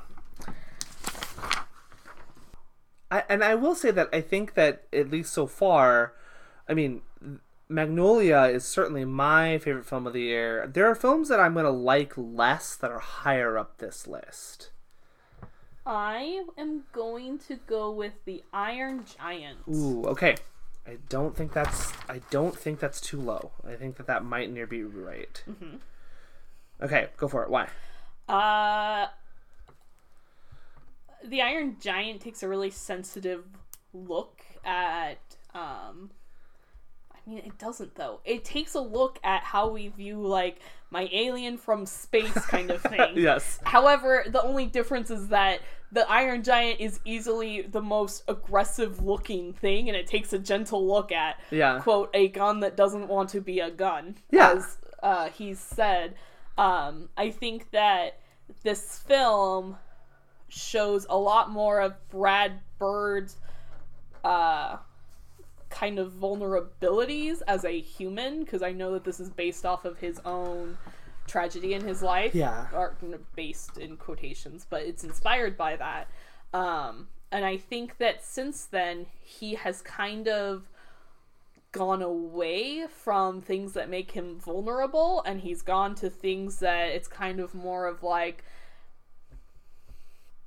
like we talk we've talked about how he goes for the exceptional people. Mm-hmm. And so it's more of like him almost being like this is my value to society is Yes. the art that I can create. And I think that Brad Bird has lost a lot more of those like personal touches to being more like I will make art. I think he moves away from the emotional and towards the intellectual. Mm-hmm. And I think that that the two films in his canon the most that represent the emotion are The Iron Giant above all of them and then The Incredibles.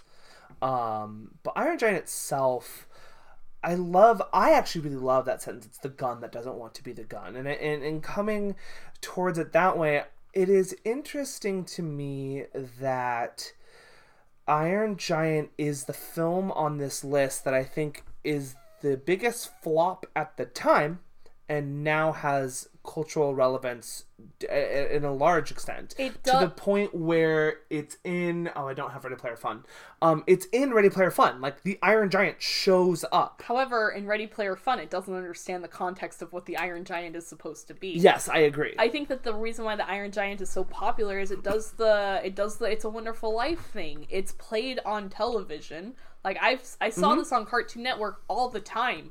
This was a film that I grew up with and from TV, and so I thought like it was a big deal. Yeah. It's not. It was something cheap that they could play. Yeah. Uh and then it emotionally just kind of comes along and and I think it takes this really interesting and unique way of it is a 90s film where it's it feels like it's playing off of some of these Spielbergian tropes because like it's a kid on a bike with a big friendly thing. It feels ET-esque in a lot of ways. Um, but it comes at it and looks at it in a different point of view because it adds some paranoia in there and it, It adds adds the '50s paranoia. yeah, absolutely. And so what I think holds the Iron Giant up is that you mentioned its sweetness and its its heart that it has. Another Jennifer Aniston kind of role as well, and and her voice is the only one in there that I listen to, and I'm like, oh, that's a celebrity.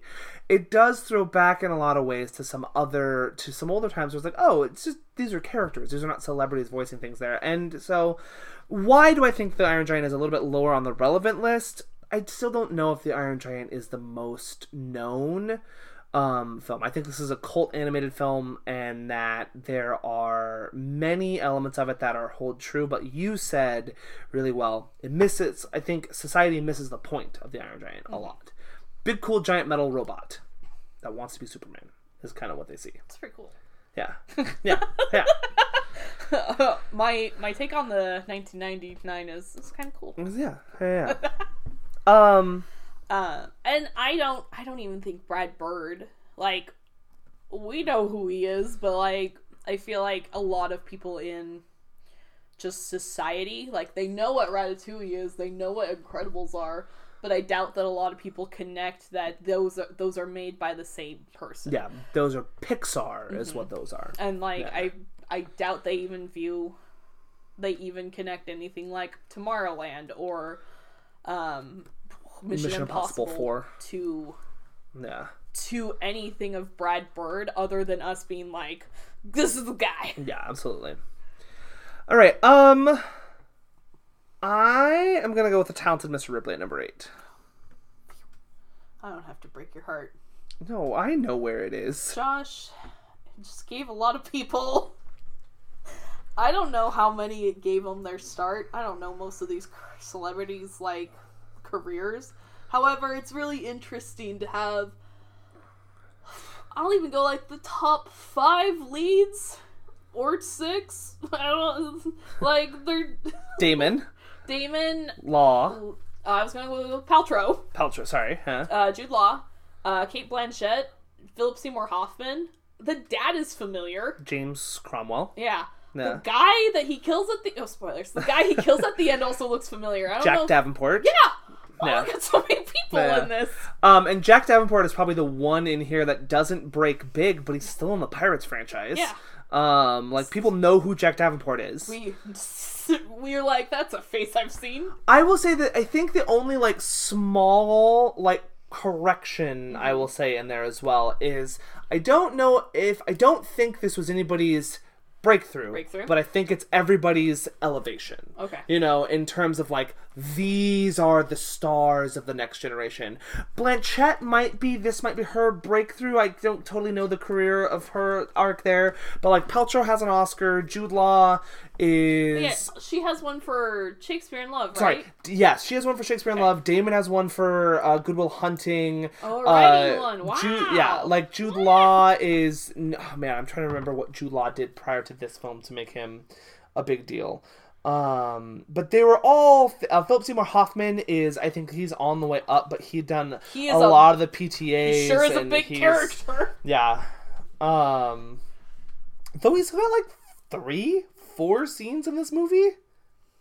Yeah, and when I recasted him with Ezra Miller, you were like, yes. yeah, absolutely. Uh, maybe Ju- this is Jude Law breakthrough. Maybe I will say this because prior to this, Let me let me just Can I, can I say something? Yeah, really, what it. has Jude Law done? Like, we all know him, but really, what has Jude Law done? uh, AI, Cold Mountain, uh, Sky Captain, uh, uh, series of unfortunate events. yep, just keep hanging yourself. Oh my gosh, Josh. Alfie. He's the narrator in that. Um. Oh yeah, Hugo. Uh, he's King Arthur, the He's- Legend of the Sword. he's not Robert Downey Jr. in the Sherlock Holmes remakes. Yeah, he's Watson. yeah, only had to get the second character there. Uh, of course, uh, Marvel? S- Spy. Oh yeah, you know what? He's the least relevant piece of Spy because he shoves off. I would dare say that talented Mr. Ripley is the zenith of Jude Law. Like, it's the most Jude Law we're ever gonna get. And then Spielberg was like, "Hey, you want to play a gigolo, right?" People thought he was gonna get an Oscar. But yeah, I mean, part of this, he's I don't know, Midnight in the Garden, Garden of Good and Evil, Gattaca. That's a boring film. Is Paltrow in that? Who's the lady in Gattaca? Uh, no, Uma. it's Uma. It's yeah. Uma. Yeah. Yeah. All right. Anyway, yes, I think this film, Is that is that how they met? Uma and Ethan. Yeah. Maybe. Okay. Who knows? I guess that's uh, relevant because Yeah. now we have Maya. Yeah. Aw, there you go. the, Most relevant film of '99, Gattaca, even though it was in like not '99. All right. Uh, yeah, no, the cast of this film I think is what really holds its true into still relevance. Um, but the story itself and the film itself, I think, is more beloved in cinema circles and film circles than it is in actual circles. I'm not sure if there are. I think if people remember the talented Mr. Ripley, they're like, "Oh yeah, that film," and that's how it is. But in a lot of ways, it represents, I would say, a lot of the folks that like youth culture, like meaning like teens and early 20s were like on board with in the 90s Yeah. being paltrow and damon and law and kind of that elk of, of the world kind of like you were watching an important piece of cinema. You were watching a more mature piece of cinema. yes yeah yeah but your your people were still there you know um i think that the story itself is based on a patricia highsmith novel of the same name and is interesting and like the psychological elements of the piece I there's some good fun scenes. There is a lot of good performances, and the film is gripping and engaging all the way through. Where I think its conversation to society lands is in terms of its LGBTQ representation. I think it has another one. Okay, I think that this one also has the idea of the man who has been the uh, the idea of the man who has been jilted from society, Yeah. like his promise of society.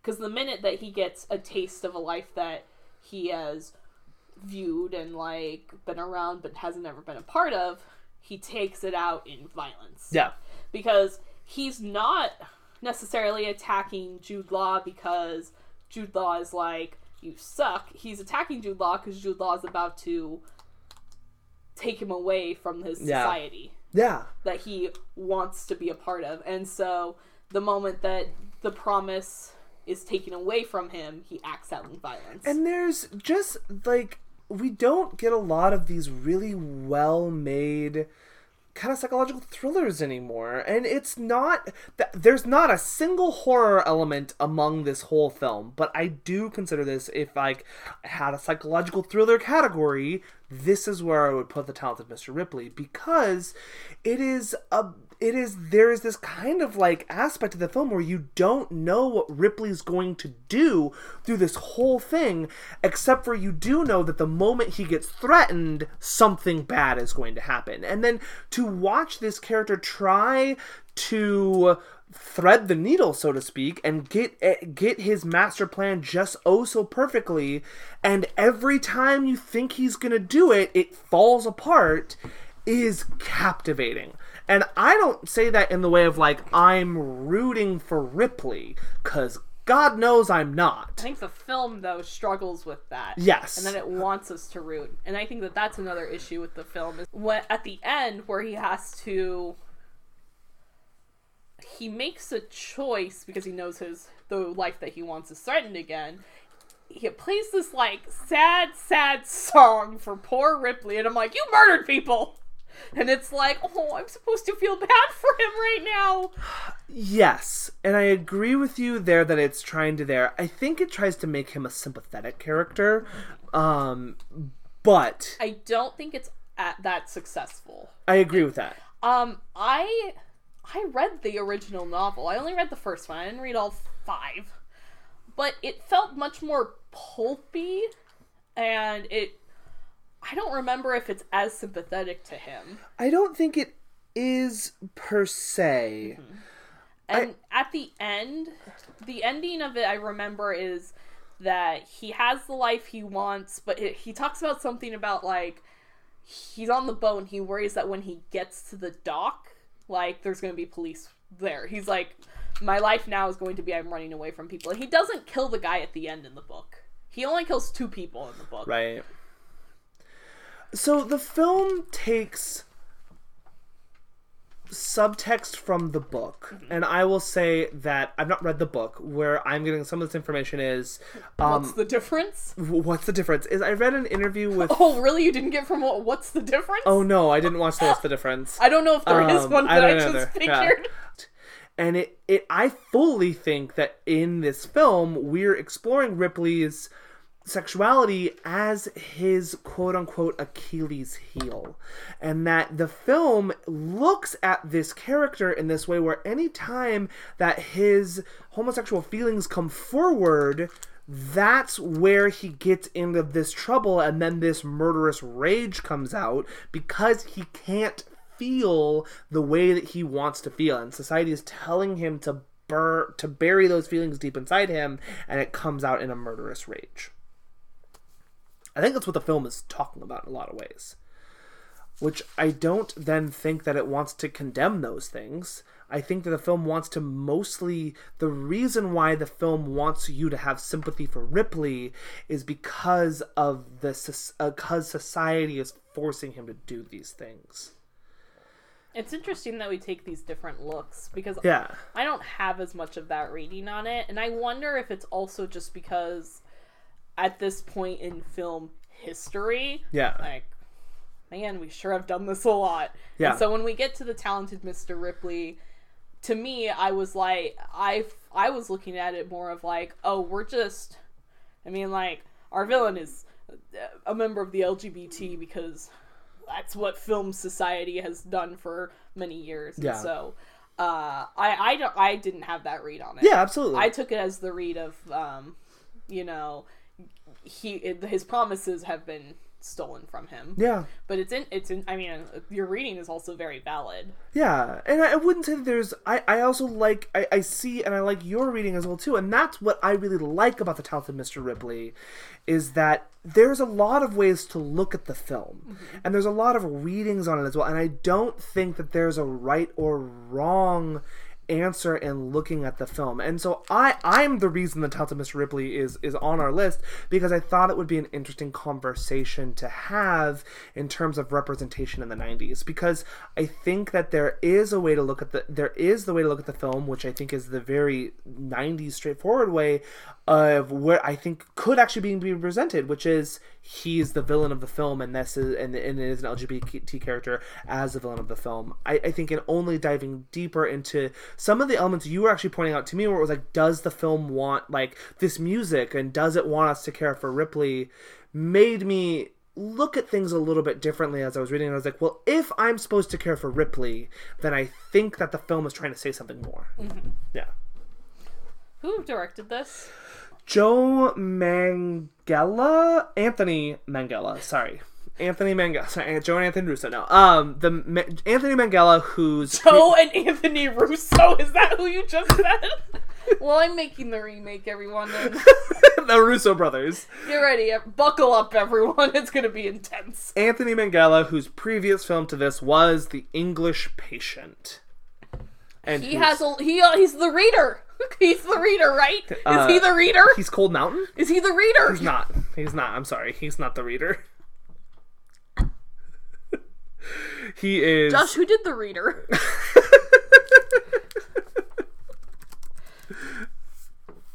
we gotta find out. wait, wait, Josh. Yeah. My bad. His name is Anthony Miguel Miguela Yeah. Miguela. Yeah. He's a producer of The Reader. Great. The Reader is directed by Stephen Daldry, yeah. who also did Oh Gosh, I don't know. Billy Elliot. Sure, sure, sure. I was gonna say like this feels like and The Hours and Extremely Loud and Incredibly Close, and apparently the Wicked musical that's coming out. Or he did Wicked on Broadway? I don't know. you know what? Billy Elliot doesn't really No, fit the in that. Yeah. Uh, it does if you include Wicked. Sure, Yeah. we'll see what happens. yeah. Um, alright. Okay, I'm I'm so sorry. You're for, okay. for yelling at Yeah. me. Like he did The Reader. he only gave it money. Yeah, th- yeah, fa- he only helped it birth to bring to life. Um. So yeah, Ripley. There it is. Uh. Yeah, Anthony Minghella, who this is his follow up to his Oscar-winning English Patient.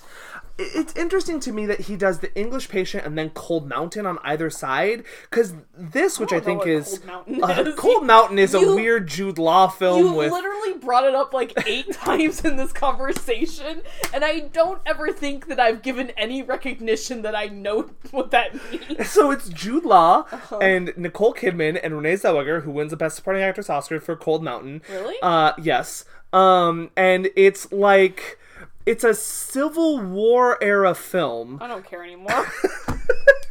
in which there's a love so you're triangle just that happens. keep talking. No, no, I wrapped it up much faster. But anyway, my whole point on this is Ripley I think is the best of his three of those three films of that run of like successful films, but is the least like awarded, so to speak. It, and anyway, yeah. All right, what's next? I don't know, Josh. Okay, this this film's gotta go higher because I have a great argument. Yeah, A great. I think there's a there there's a film Oh gosh, that Josh. if we get it here, we actually draw a really nice clean line. Fight Club. No, Oh, sorry, is that not the next that that wasn't line? what I was gonna say. But if you want Fine. to be uh, here, is it Boys Don't Cry? it is Boys Don't Cry. Yeah, we don't talk about that film. We let a lady direct it. We don't do that anymore. Well, I mean, we actually do it more now than we did for a good know, 15 year period. I know. You were like, let's put the virgin suicides on here for more representation. And I said, nope. I'm not watching that film again, Josh.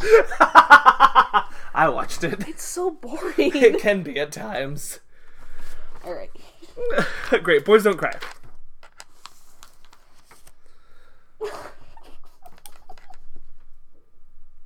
Just, I don't know what to say. Here, I got a great thing. Okay. Okay.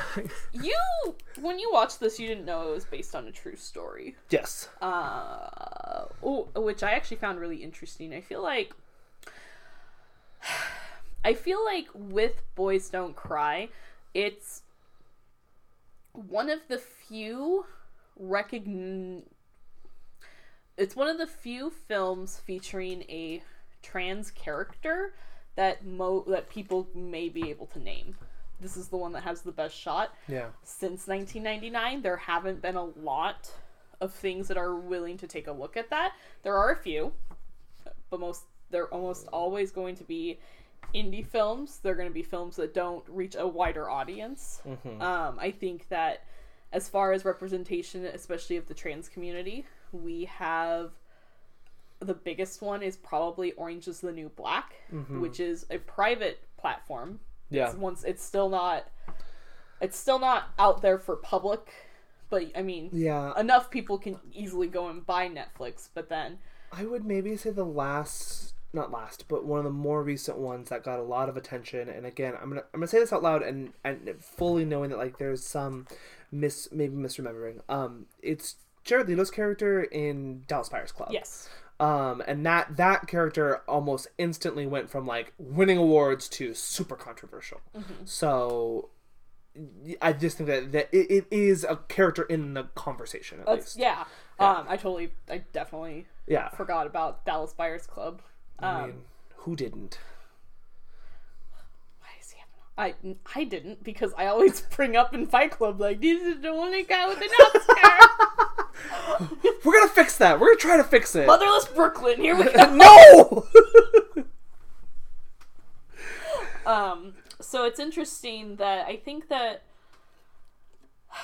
I think that we are trying to give more representation. TV has done a much better job for um, especially gay and lesbian characters. Um, I think some movies are finally getting there. I mean, we got our first teen rom com that was sh- straight up about it from the beginning Yeah. um, in its marketing and everything, which I thought was a huge step.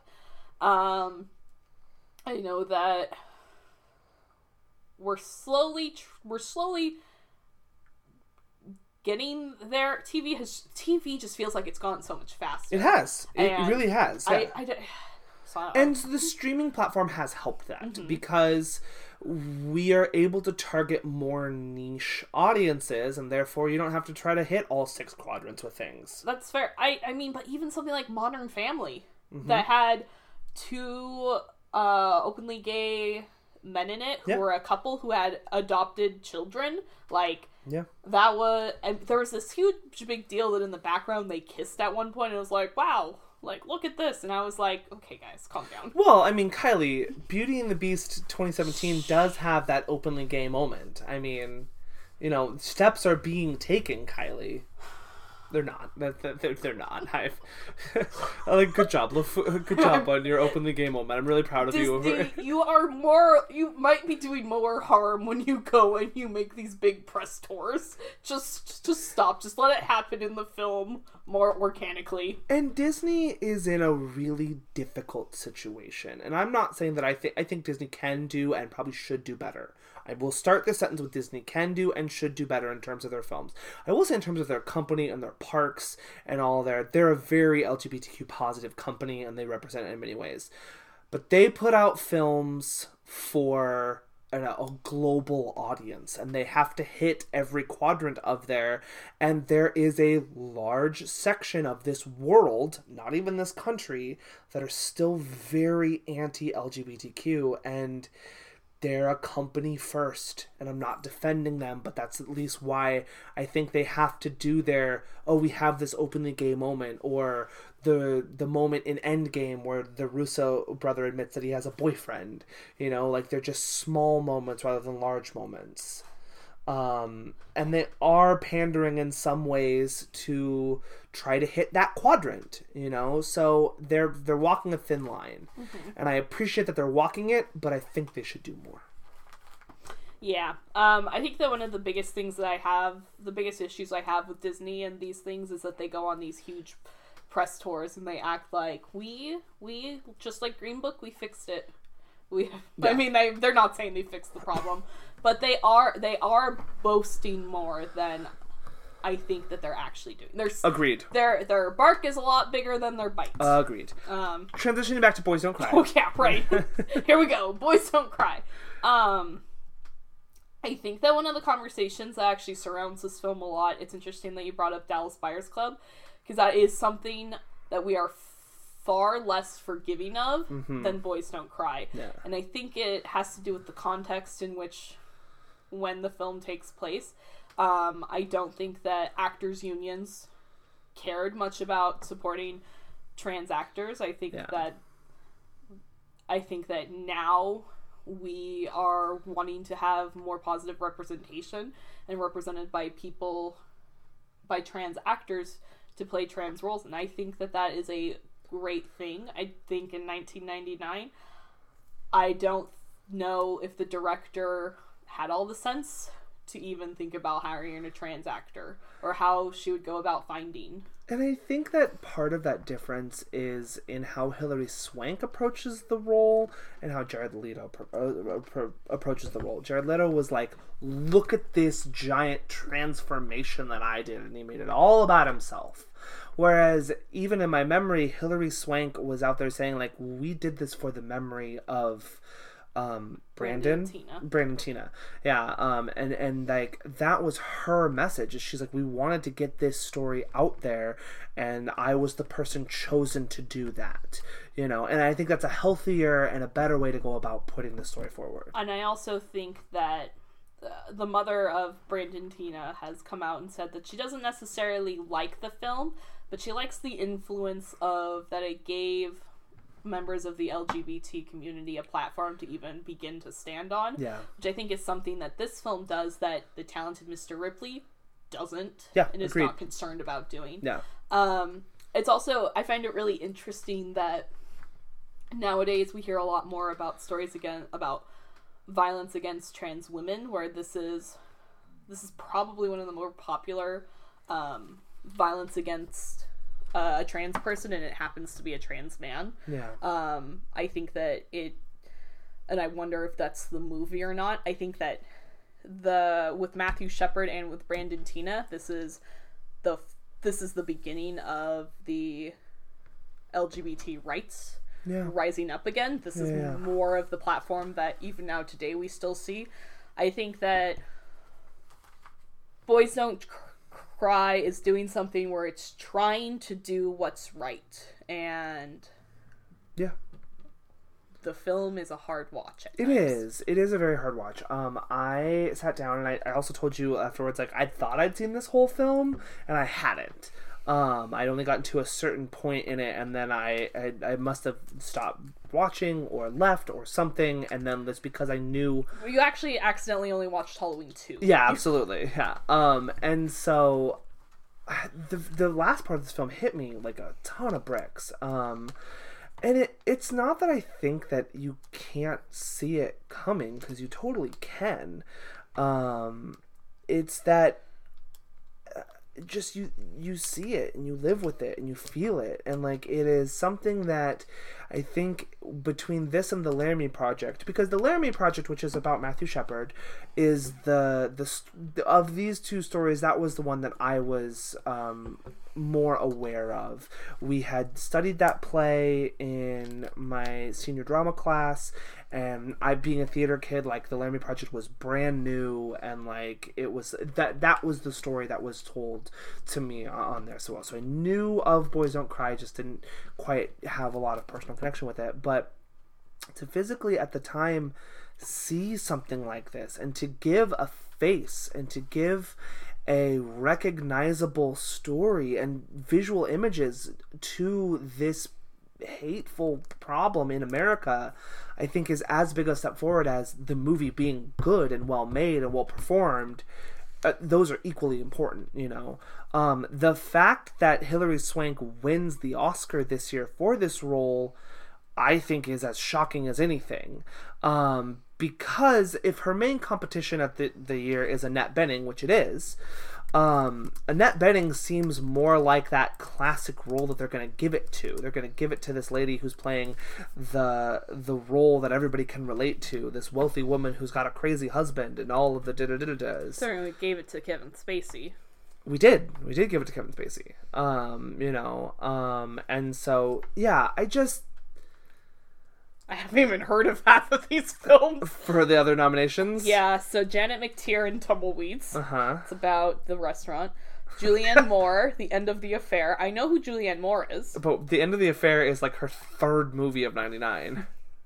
Meryl Streep for Music of the Heart. which is this strange. It's okay. Do you know the film Mr. Holland's Opus? Nope. Okay. Um. So they're the same film, uh, but let me do this. So, Music of the Heart is like Meryl Streep is a music teacher in a at-risk school. Oh, it's based. It's the based Small on a true Won- story. Small Wonders, Yeah. based on the documentary Small. Okay, I know Yeah. what Small Wonders is. Okay. Yeah. There we go. So yeah. Um. Yeah, I just think I, I there. Um, why this is lower on the relevant film for me, and why I think that there's a clear line to draw here is, is because I would say out of the six films that are left, those are the films that I think people remember and they talk about and they're referenced a lot. They're memed to death. These ones that are below, these five that are below this Art. These pieces of art. they're films that have themes and relevance and ideas that are still very talked about and relevant. All of this conversation we've been having is absolutely relevant to 2019. But I don't know if these films themselves are a part of the conversation unless you know them. How did the Cider House Rules get two wins? What's its other one besides Caine? Um, a it was uh, uh adapted screenplay. Shut up. All right, uh, let's do this. Who's pick? Uh, it's mine for six. All right, we've got ten things, Six Sense, Office Space, Blair Witch, Matrix, Fight Club. I'm gonna say this is where Office Space goes. Okay. I'm so sorry that I tried to put it at the end. I mean, it. Listen, we have a tendency to want to put our uh, our least favorite films near the bottom. Totally fair. Josh, I just. Josh, just feel like it doesn't matter until I started talking about it. I was like, Well, and that's why I was like, yes, it's a like- little bit higher. like crap. as you as you Josh, mentioned, go you ahead. You want to know what the most significance of this film is? Yeah. Is that it gave it gave the generation before me the idea that millennials are the worst. Yeah, it does. Because it looks at the Ron Livingston character and just is like, well, that's what a millennial is in 2019. That's all they want. yeah, but it's all Gen X wanted. Also, they just didn't take it. Yeah. Um, so this these Ron. Livingston is the worst in this movie. I like Not his performance, but generally his character. dislike this character. Mm-hmm. I'm like, what are like get a new job. Go find something you want to do. Don't just live off. You're the worst. I so hate you. Like if all you want to do is slack off, go slack off then. Go Ugh. I dislike him. He's mean. He's mean to his friends. He's mean to his coworkers. He's very judgmental He is. Jen- Jennifer Aniston. he is. Jennifer Aniston is the one who like is far more sympathetic in her work situation because the whole time she's just like I put on the 16 pieces of flair. And She doesn't like her job either. But she does it. She does it and you know, she follows the rules and every time they're like, "Well, we just want you to be a better you than you are." And so then just make that the rule. And Jennifer Aniston is just trying to do her best and they keep yelling at her to put on more pieces of flair and she doesn't want to. They're like, "We want you to express yourself the way you want to res- to express yourself." I think she should just come in with every ounce of her body covered in flair to the point where she can't do her job.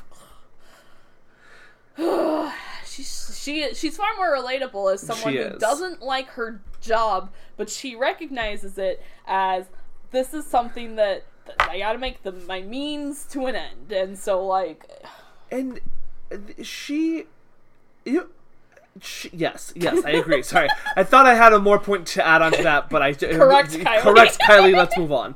Um, even Gary Cole's character, who is the boss, is more frankly relatable than this stupid Ron Livingston character. I'm so sorry that I that, that people out there are going to screw that statement, but here's why I say it is because yes, he comes over with his forms and he's like, I need you to fill these out correctly, and I need you to do your job that I'm asking you to do. yeah, just do it correctly. Just take take what they say, say. Thank you. Next time I will try better. Like, try to improve yourself, Ron Livingston. Uh, and this boss is not the worst. Everyone acts like this boss is the worst. Just tell him I can't come in on the weekends. He doesn't even. He doesn't even try. No, he doesn't. and I get like your job's on the line, apparently, or something. Um, okay, so this kind of brings in another theme that I think is through a lot of 2019 movies, and it's this idea of the workplace and the what society has become. So the 90s themselves is this kind of real boom decade that's in between the fall of um, the Berlin Wall and 9/11, and the issues that are apparent in this decade, which are rampant in 1999 is your society sucks, your job sucks, you're a cog in the corporate machine, and how do you find your own identity within outside of this corporate awful machine? And I will definitely say that those that is for especially white males yes, in the yeah. 1990s. Um, because I, I don't want I don't want to take away things from like you know the the AIDS crisis is still very much Yes. a thing. Yeah. Um, the LA riots. Yes. Uh, Yeah. so so I think that this is very much a viewpoint of the problems that society faces with one specific Yes, and I agree with that. especially even agree. just like a middle class Yeah. Like I, I think that I, I don't I don't want you to be like this was the only problems in the 90s. No, no, no. Yes, I agree. Thank you for clarifying because as we talked about, there are many other things. But I guess you, as you said, for the white male, therefore the people in power in cinema in or the world at this time, this is what the main issues are, um, and not the only issues by any means. Thank you for that good clarification. No problem. So we Got your back. Yes. Um, so we get this in Office Space. This is example of this dude that's like, no man, if all I gotta do is buck the system by just not caring, lol, lol, lol, lol. I don't know. We don't like Office Space, everybody. I'm so sorry. There are some jokes that make me laugh. Uh, the neighbor, the neighbor makes me laugh. I like the neighbor. The guy who's also on the Drew Carey show. Um, what do you feel about Milton? Swingline stapler guy. Okay. Yep. Fine. He also makes me laugh, but his character's one joke, and it's stretched out the movie. Like I like Stephen Root as an actor, and I think he does a good job with the two lines that he's given. He has more than two lines, but he just repeats them over and over and over again.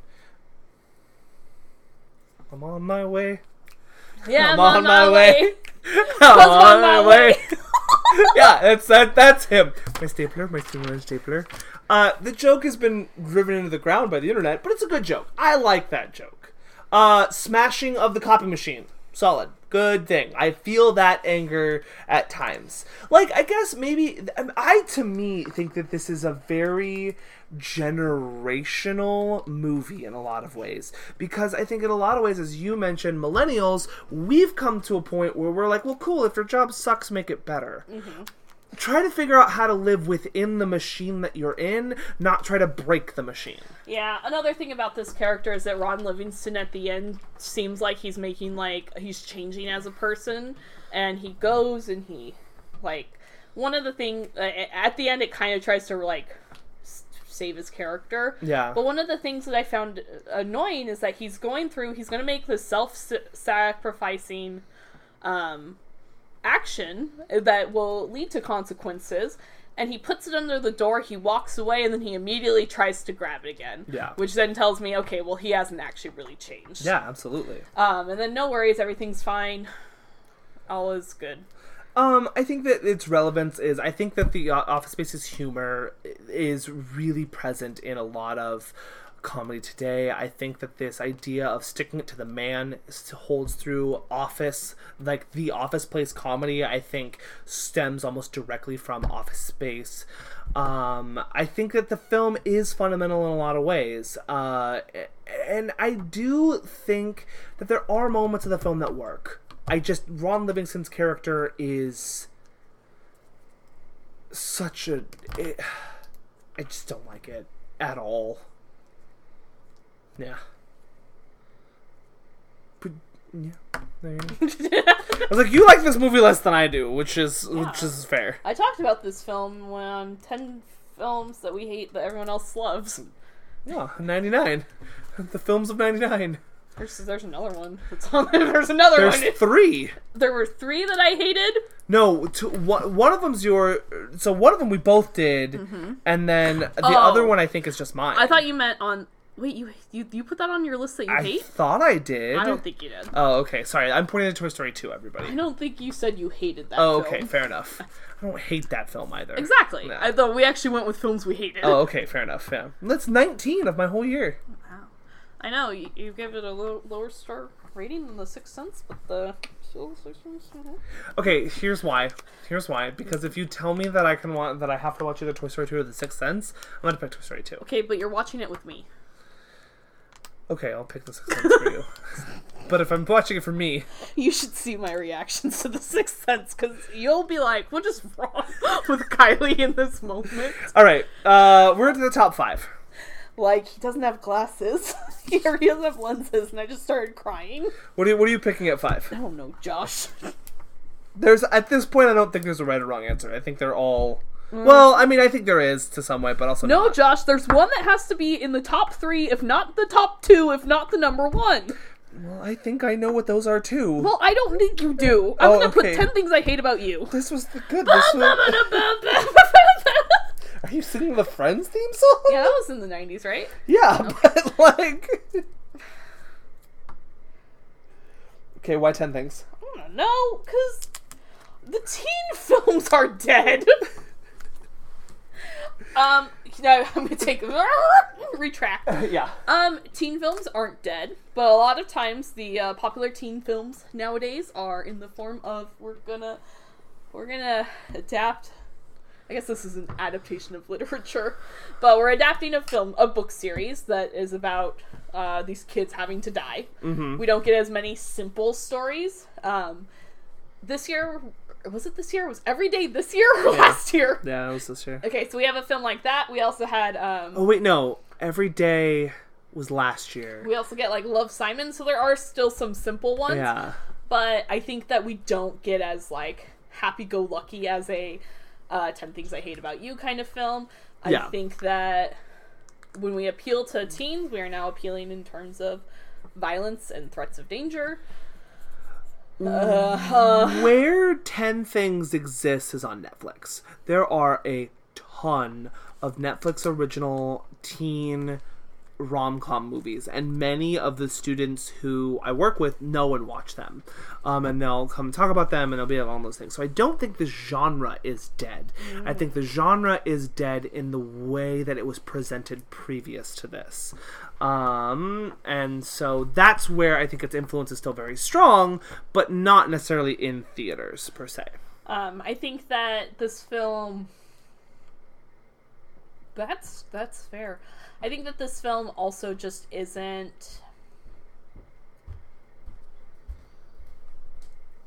This film is very much thought about in terms of the 90s and not so much in mm-hmm. terms of today. Yes. And so with it with some of its if this film looking at it with a 2019 lens, its problematic elements we don't bring up as much. We're, Yeah. we're far we're far more forgiving about it, and in some ways we should be. In some ways we shouldn't be. Uh, not not necessarily this film, but like just Yeah, our agreed. history in general. Yeah. Um, and I, as as crude as this might be to say, I don't think that other than I, mean, I don't think that a lot of the actors from this have made a huge career for themselves outside of Heath Ledger has. Yes, that's the one that I would say, yeah. Joseph Gordon-Levitt is also known, but he doesn't make movies anymore. No, yeah. And so, like, in the like, Outside of Hustlers, Julia Stiles hasn't been anywhere in a long time. Yeah. Julia Stiles is someone who occasionally p- appears in a film every now and then. Um, and Heath Ledger, I don't think this is the film where we're like, oh yeah, Heath Ledger. That yeah. that feels more like this to Brokeback to the Joker. Dark Knight. Yeah. yes. I, I agree. I think that It's- those are how that's how we define Heath Ledger's relate or career. And I agree with you. I would say Ten Things is on like the Mount Rushmore of Heath Ledger's films, Mm-hmm. um, and this is his breakthrough, and that he's the lasting element of the film. And and even though he's not still alive with us today, I think that when you think about Ten Things, his performance and his, him and Julia Stiles together are what really holds through. I like the movie. I think it's a cute, fun rom com, um, and it is it is um, a joyous film to watch. Its problematic elements again I think it's joyous. Listen, him singing uh You're Just Too Good to Be True on the steps is a good time. I love I, I love a lot of the elements of this movie. The problematic elements that you're referencing here, I think fall into the category, also for me, fall into the category of we're trying to take some steps forward, but we're taking baby steps at this point. You know, because I think it is in some way a adapt it is a successful update to its time of Taming of the Shrew, which, is uh which taming of the shrew you're gonna you're trying to you're trying to make a you're trying to make a shakespeare play that is like very much like socially acceptable taming of the shrew is a hard Yeah. harder one to go with. Yeah, about, but- absolutely. And I do like the elements of Sarah Lawrence in in there where she's trying to become her own independent woman and she's trying to move away from her father and his control and that hi her arc who's sarah lawrence Sarah Lawrence is a college oh she wants to go to. i'm looking at these and i was Um, like her name's Katerina. The other one's name is Bianca. Yes, yeah, yeah. Um, she wants to leave, and there is some nice subtle commentary of like we need to get away, or we want to get away from the, you know, the father figures and go become our own people in the world. And and though it's not the most healthy or the most um, well told, is what I should say, story of that, it's there. It's in this movie. We don't want to change Julia Stiles' character. We just want to maybe open her up to the world a little bit. Yeah, because let me tell you, I the, she does something, and I was just like, wow, I hate this character. um, when she crashed her car Yes. on purpose, Yes. I was watching that, and I was like, wow, I would probably hate this person in high school. Yes. Not because of her bad attitude or like. Also, she rips down posters. Like, listen, I used to have to hang up posters. Yeah. It sucks, Julia Stiles. But like that she. She comes from that place of privilege where, like, Yeah. she crashes a car and isn't is worried privilege. about the the repercussions. Where if I cr- if I crashed my car on purpose, oh my god, guys, I would pay, I would be paying for that car, and I would not have a car anymore. Um. Yeah. Absolutely. So, So yeah. um, I I, I here, I'm gonna read my my little review. It's not that long. Um, I'm actually not going to. Is there something you want to reference from it? yes. I wrote, I don't like a lot of the characters at the beginning, but by the end, I found them far more tolerable. Oh, there you go. The edginess is cringeworthy. Yes. They're so cool. I hate when he like is playing with the fire, and I'm like, what is wrong with you? and apparently, nothing is wrong with him. He's yeah. just- No, he's just that way. He's he's cool. He's cool. Oh my Kylie. He's not.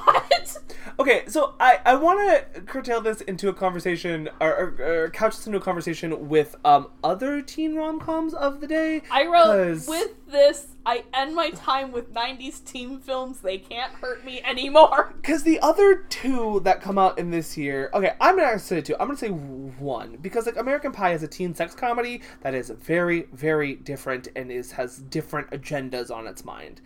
Never Been Kissed is an awful film that I rewatched What? that I thought I loved, and I do not.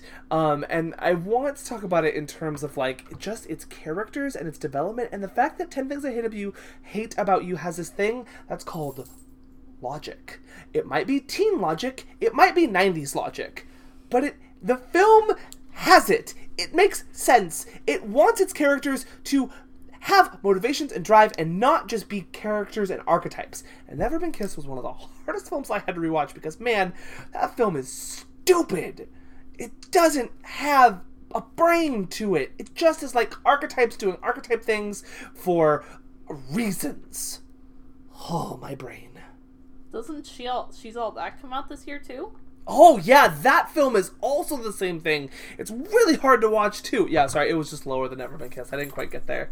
Um, She's All That is also like a big one from this time where it's just like dumb teenagers being dumb and doing like things without reason or rhyme. They're just trying to get it done, and that that's the like epitome of the like hot girl makeover. You know, take the glasses off or whatnot. And I, and Ten Things I think has has less of those elements in there. It wants these people, it wants these characters to be people, not archetypes that you want to you can glom onto.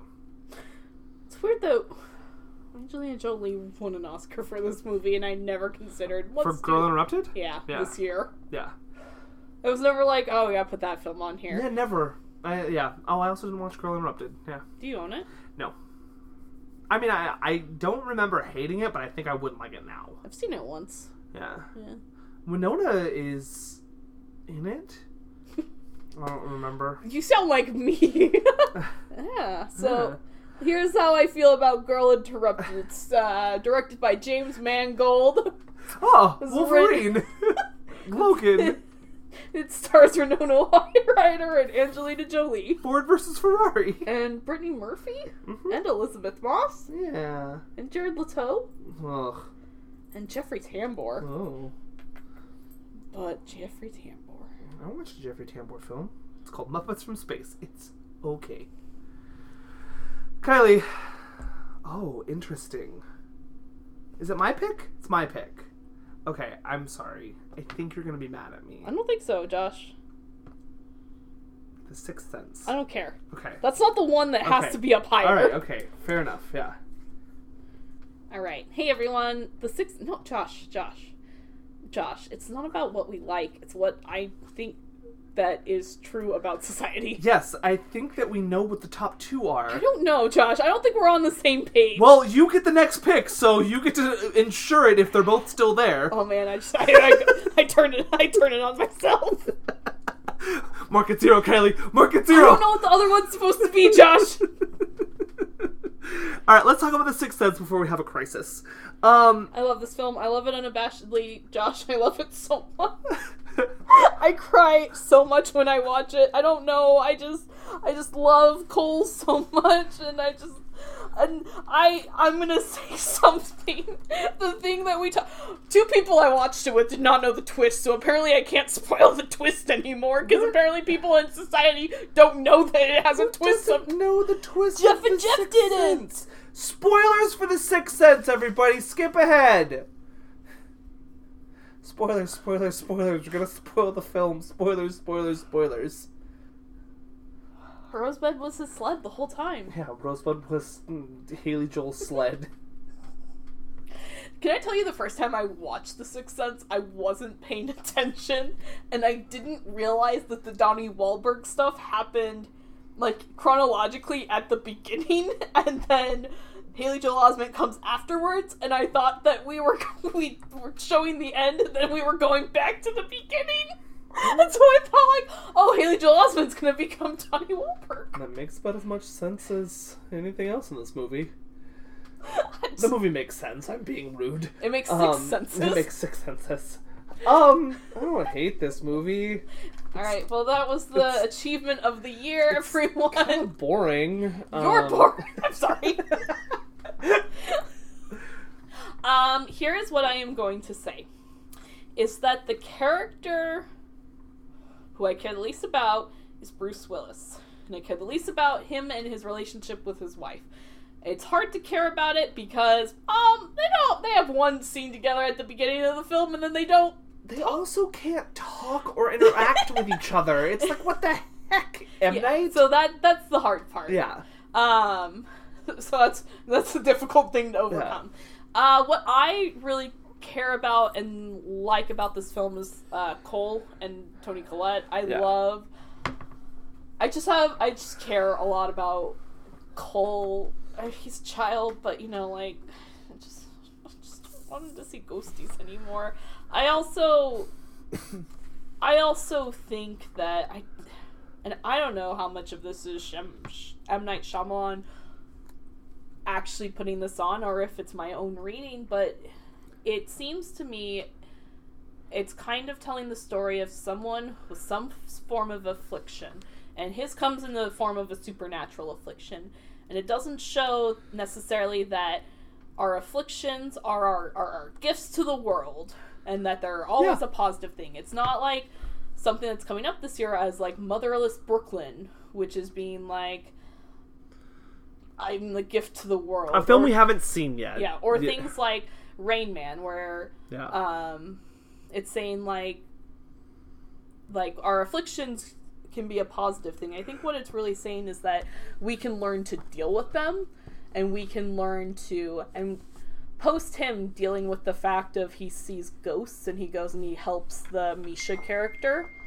Um, post a lot of that we see only like one positive interaction we don't get to see many more but it's not so much as like now it's good he's gonna help the ghosts this is he's gonna save the world yeah. it's more like hey now i am going to be able to continue my life Yeah, absolutely. in a healthy way Yeah. and i think that that is something that we don't get to see as much in a lot of films because we don't always have the vocabulary especially in the 90s something like girl interrupted which i don't remember it bringing up like now winona ryder can live in society and be integrated and be a healthy member of society Yeah. it just doesn't yeah, absolutely. and of course, this is in the form of a metaphor. He sees ghosts, however, we can say stuff. Oh my god, why are you texting me, Savannah? Uh, yeah, I agree with you on, on all of those things. I do think that the Haley Joel and Toni Collette stuff is the most interesting elements of the film, and the the way that he, um, interacts with his ability and then he has to learn to live with it. I think is a really interesting element of this film. I don't think that M Night is solely interested in that though. I sure I don't think he is either. think he's also interested in his cool little twist that he has. And so I think the film has a reputation that precedes it because it has a twist. And I think a lot of folks actually know what the twist is now in these now these days. Guess who didn't Uh, know the twist the first time she watched it? I yeah, fair. Um I mean I also didn't because like I watched it in 99. I watched it in Um, 2009. So, like, yeah. Um, I guess it's a film that is not being spoiled for others, so there's no need for us to spoil it. But what I will say is, is that the twist for me, and I thought this is my third time watching this movie. The other two times were back in the 90s, where I watched it once and it was like, whoa! And then I watched it again and I was like, oh, cool. I got it. I know I understand. This time through, I wanted to like see where I really stood on in the film. I think the film's really, really well made. I really do. I think M Night has a good story to tell. He's got good characters. It's interesting. I think he's too interested in like here are all the hints and the clues. He's and too interested in setting up the twist. yes, Yeah, Um, which is the which is the issue of this film is that the film sh- should end with Cole and Toni Collette in the car, and it doesn't. and it doesn't. Yeah, Um, it doesn't end at the emotional climax. Yeah. which is which isn't as satisfying because I'm sorry, Malcolm is boring. yeah, yeah. And so like I I agree that with the with the whole setting up of the twist and everything, I That doesn't mean that I don't enjoy watching this movie. I think it's a really well made movie. I think that it's M Night. It, it is the peak of M Night's um, career in many ways. I mean, he gets all of his Oscar nominations. He's called the next Spielberg. Like this is it, and then from there, you know, it goes. Though I think Unbreakable is a more complete film for me. Unbreakable is a more complete film in many many ways. because it doesn't So- have a Malcolm character. Well, yeah. Like I'm literally taking out a third of this movie and being like, hate it, but I still love the whole movie. I still love the movie. Um, why? So I guess the question is for me is why is this the fourth most relevant film still of '99? And I think that it's because I still think the line "I see dead people." People understand that line. It's a reference you can say. It's like the quotable line of this year. It is what people think of. Haley Joel has a career because of this movie. Bruce Willis's career got a revival because of this movie. Toni Collette has a career because of this movie. Um, like so many things come from this. M Night and all of his good and bad come from this movie. Um, it, Even like the t- we need to have a if we're gonna have any form of a thriller, we gotta have the twist at Yes, the end. absolutely. Now, what I do think that the, where where I think this film, the reason why it's four and not for me, what I would pick as three, is because there are two entries left into the horror genre, and this one feels like the. Sorry, th- this one and another one. There are two. Oh, these are the last. yeah. Um, I don't watch all the films. uh, there is um, this film is far less. This film doesn't influence the horror genre yes. as m- at all. it feels like the end of the, an era, and the other film feels like the beginning of the new era. Uh, this, I think, draws a lot of lineage from films like Rosemary's Baby and The Exorcist, and those other more intellectual, for lack of a better word, The Shining, the shining horror films. the It- art class. and it's the the Sixth Sense's uh, heritage is, is is its lineage. Sorry, is then I guess seen now in the Hereditaries, the Midsommers, the the Witches, you know, the Babadooks, the prestige horror films now.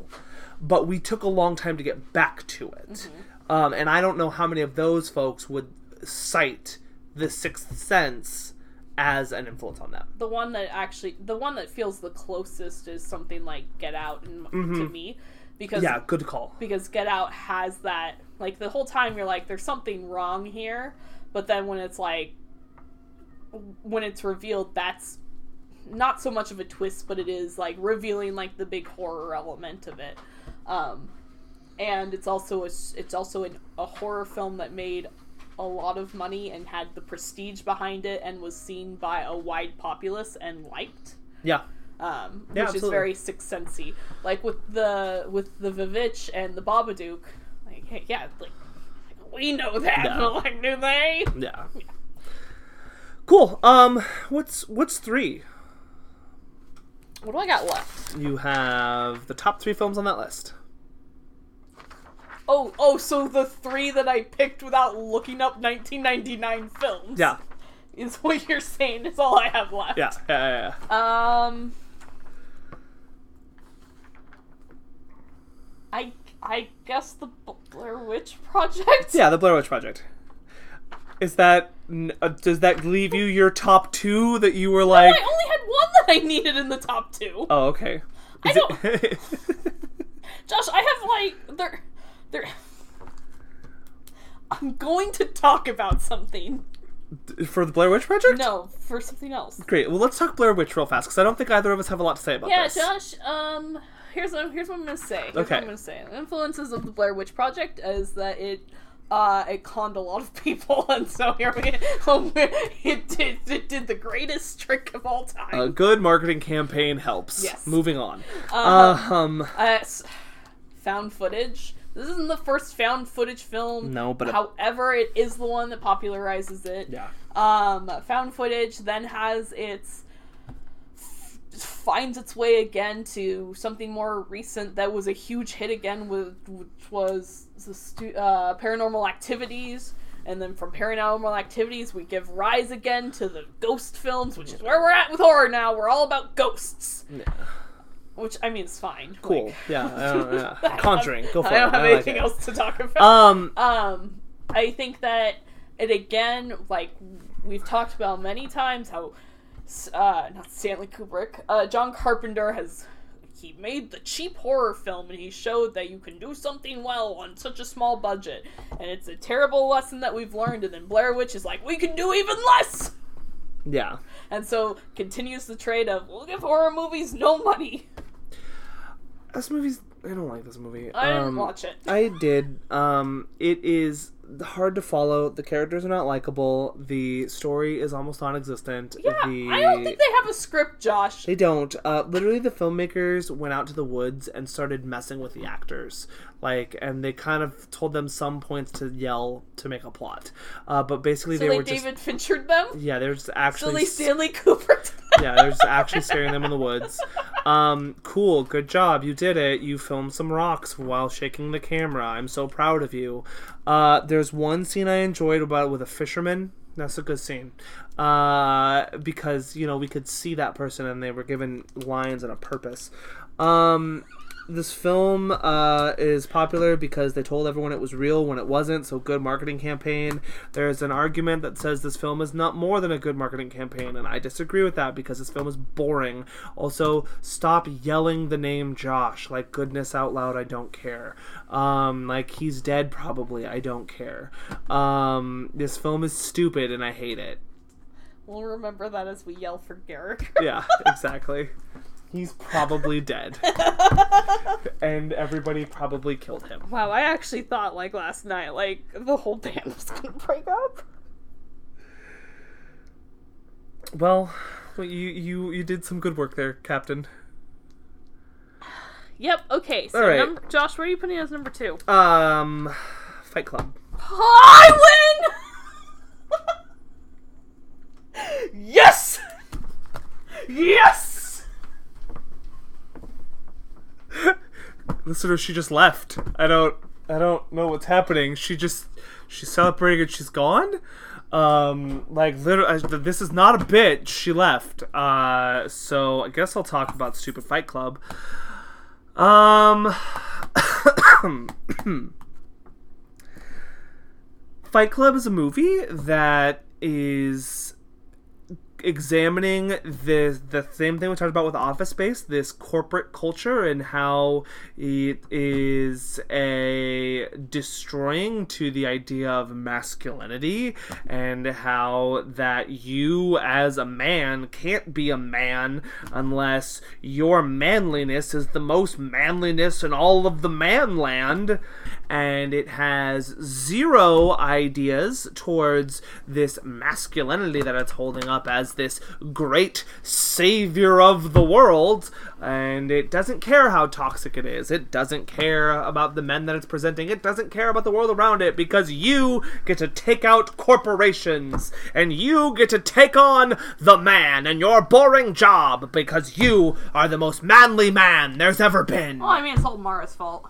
Marlo's fault. yeah sure Because she she started going to those things, and so he couldn't feel emotions anymore. So he that's, that's he couldn't sleep. yeah All right, Yeah. it's all Marlo's it's all fault. Marla's fault all right, well, these are our thoughts on Fight Club.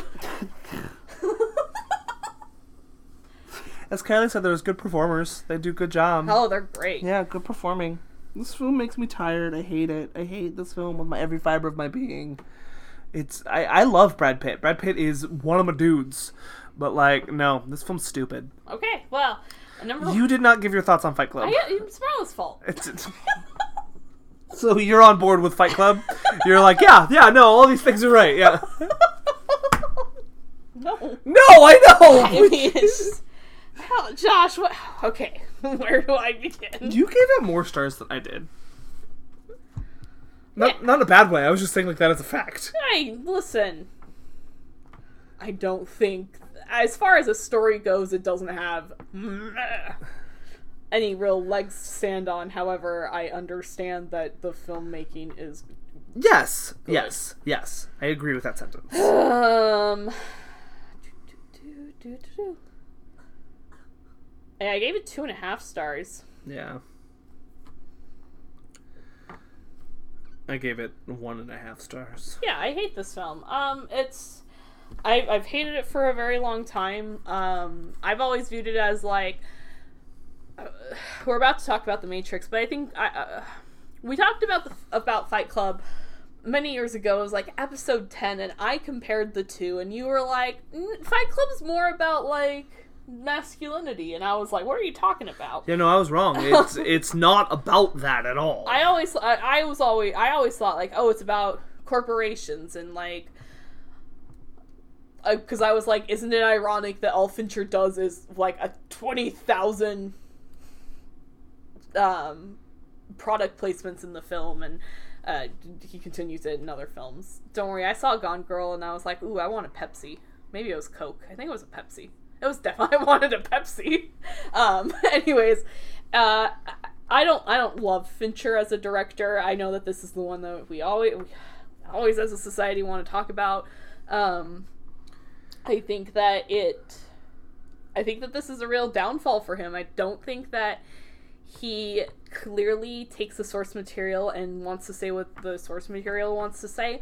I think Chuck Palahniuk is a very difficult author to adapt into a film. Well, okay, I think Chuck Palahniuk has more to say about men, masculinity, uh, sexuality than Fincher even gives two cruds to. That book is a is a really good book and it's a, it's subversive in so many ways, but it has something to say about Tyler Durden as well as corporations and I masculinity. mean, Tyler Like- Durden's pretty cool.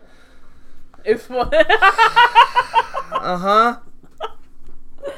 um, and I think I, uh, the the ending of this film, as compared to the ending of the book, it feels like a real cop out. Yeah, because the, the so the ending of the film and the ending of the book are different. And the way that the film ends, it ends with this song as everything is exploding around them, and I'm watching that, and it it almost seems like it's a good thing that everything is exploding and being brought torn down and i'm like i don't i don't think that's it gives him it gives the narrator character the uh, edward norton character a heroic send-off he defeated tyler durden he gets the girl life is good sunset here we come boom boom boom song swells Yeah, David Fincher has admiration for this character.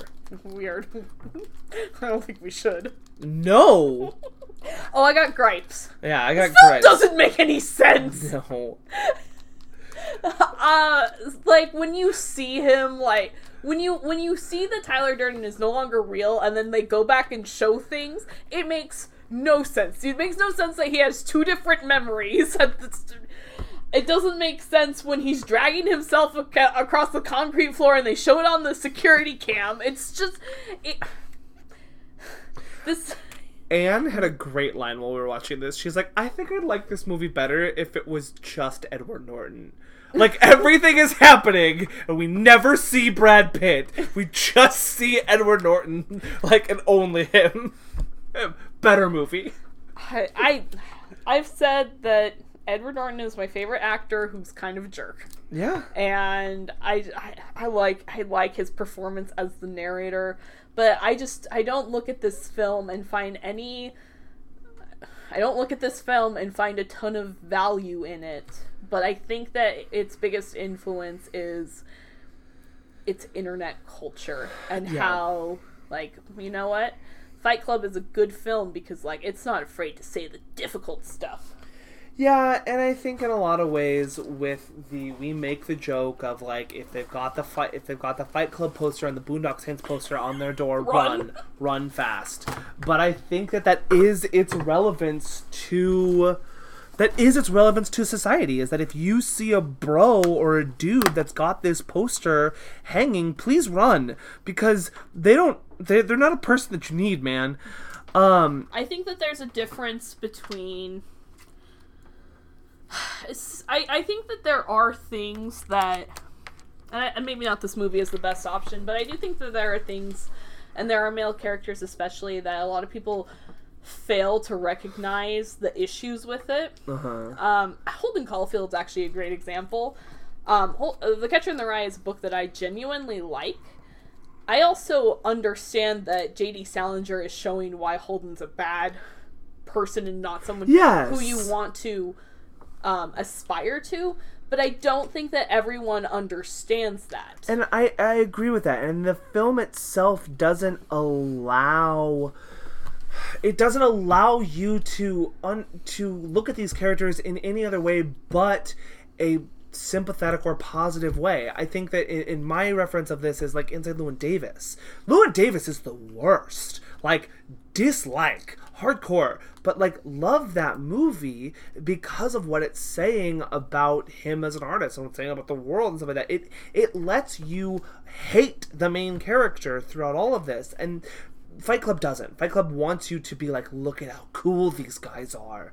And that's where the unhealthy culture around this movie, and that's where the toxic nature and the toxic, its love for toxic masculinity. This film loves toxic masculinity. And the more you read about Fincher, the more you're like, yeah, it's because he's probably a pretty toxic dude himself.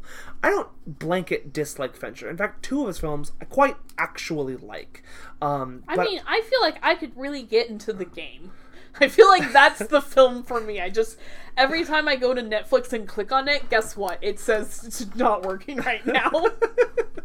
um, I think the other one is Zodiac. You like Yeah, the social I network. like Social Network and Zodiac. I Um, I, you like S- seven in? I like the seven and two. Uh, No, not just the seven in one. oh, sorry, yeah, Not so seven and also Not Um, but I like Social Network and Zodiac, which both come after this film. And I believe Fincher has grown up, and I believe Fincher has more to say with those films. This one, he was just, I think he's still in that, like, I don't know, adolescent adolescent youth boy phase. I don't know how old he is, probably in his 30s. Um, but, like, right now? Oh, no, back then. Back then, yeah. Um, he doesn't have a lot of things to add to society with this movie. He's 30 He's 37 when it comes out, so Yeah. he probably made it in 36 35. Yeah. And society probably hasn't really challenged him to, to look at the world in any other way yet. So, yeah. Because even with Mark Zuckerberg I, in, in the social network, I don't think he has a lot of reverence for Zuckerberg by any means. Um, but yeah. All right, number one. Your choice. What, what's left? The Matrix. Oh, there we go. Yeah. We did it. We got there. All right, Matrix is a huge influence on superhero movies. That's my thoughts. Okay, The fine. Matrix is an influence on blockbuster culture. Goodbye, everyone. On with bullet time. All I with have to say structure. is that Yeah. we look at. Um, I, I I think that the the use of spe- special effects has l- it's is directly related. Yeah. it's literally going to like um okay i gotta send this text to sylvana No worries.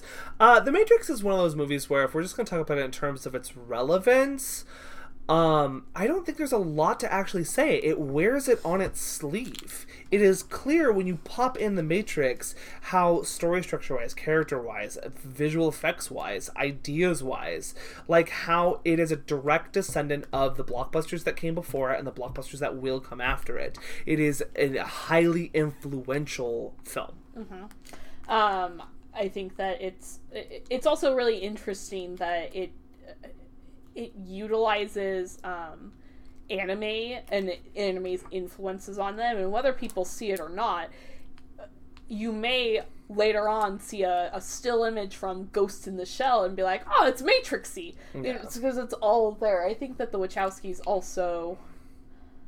I think that now that they have come out, um, both as trans women, I think that there's an, in, an entirely different, interesting read on the Matrix that you can go back and uh, see. I don't think it's throughout the entire film, but I do think in posits of it you can see it. Yeah, and I this time through, uh, which I, I actually really enjoyed watching the film through that lens because I heard that that that extra textual crit- critique on the film that it is a movie about identity in a lot of ways. And like you are told you're one thing you think you fit in one way and then you're told that there's something else over here. And that that like this is probably actually who you are and about discovering that and that journey. I think it's a really interesting take on the film um in general.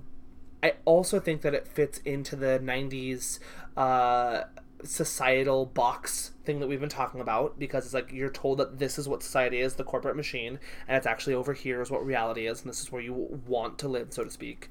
Um, I will tell you, for me though, I'm like, I don't want to live out there. Give me the Matrix. Like, I don't even care, man. I'll know that I'm being whatever. Like that life sucks. Sorry, I'm Joey Pants in this movie. I'm like, give me this steak. Come on, let's go. That's just me. So you'll take the blue pill? Well, I think that what? maybe. The blue pill is what keeps you in the matrix. Yeah. Okay. Well, no, no, no. Okay.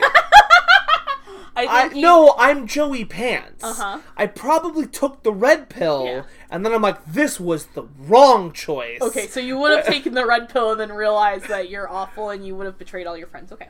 Yes. good to know. Yeah, absolutely.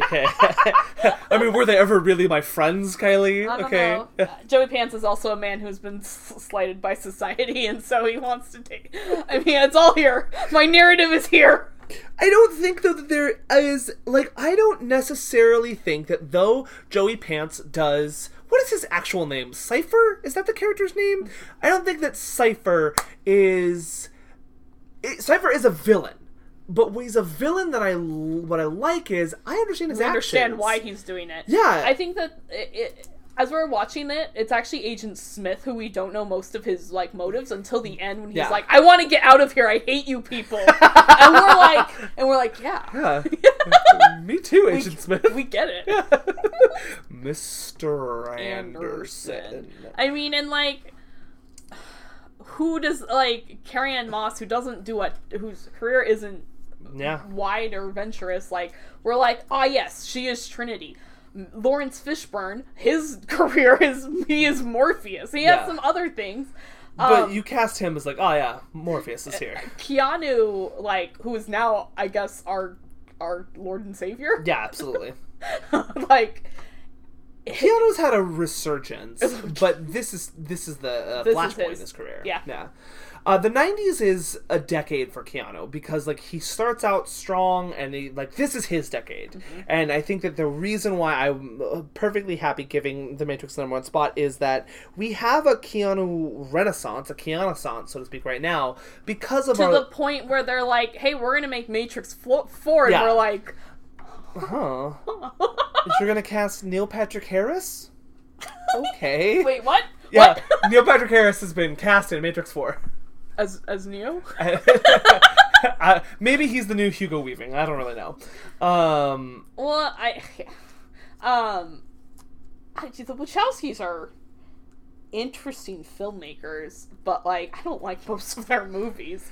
they have ideas they want to explore. They are bonkers in terms of I don't know uh, plot, story, character. um, there, but they it's because they why- seem to be more focused on theme, idea, message, visual.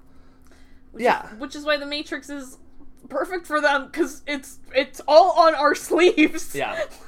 And it's why simultaneously the Matrix sequels don't work. Is because they then have to explore this world that they created and somehow justify that this awful reality is worth fighting for. Well, and just because it's reality. I don't understand how the sequels work at all because the whole point of the Matrix is the whole time, like, is is Neo the one? Is he the one? Is he our hero? Is he our savior? yeah. And when you get to the end, and it's like, yeah, he can fly away. Like he can Yeah. do whatever. It's just like, oh, it's fine. He can see the code.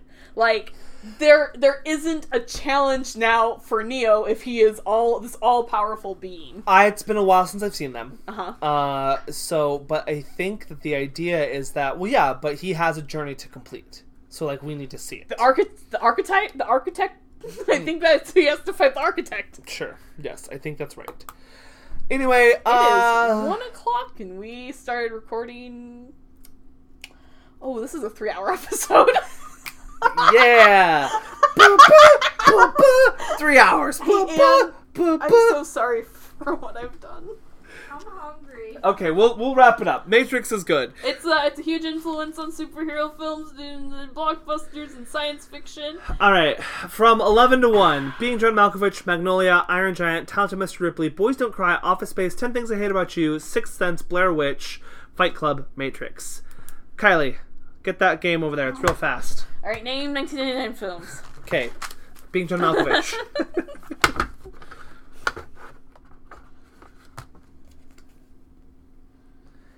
Okay. Uh, what are some things to yell at the projectionist in a theater? Stop it. Nothing because they are not there That's- and we need to be respectful of others watching the film. That's not the category, is it? Shut up. No, you don't yell at people. You politely go to them and you tell them that you have a problem. I'm pretty sure I'm that- so sorry. I'm pretty sure that was my answer, so that doesn't, uh... What is. Stupid Planet Hollywood Yeah, game. it's your stupid game.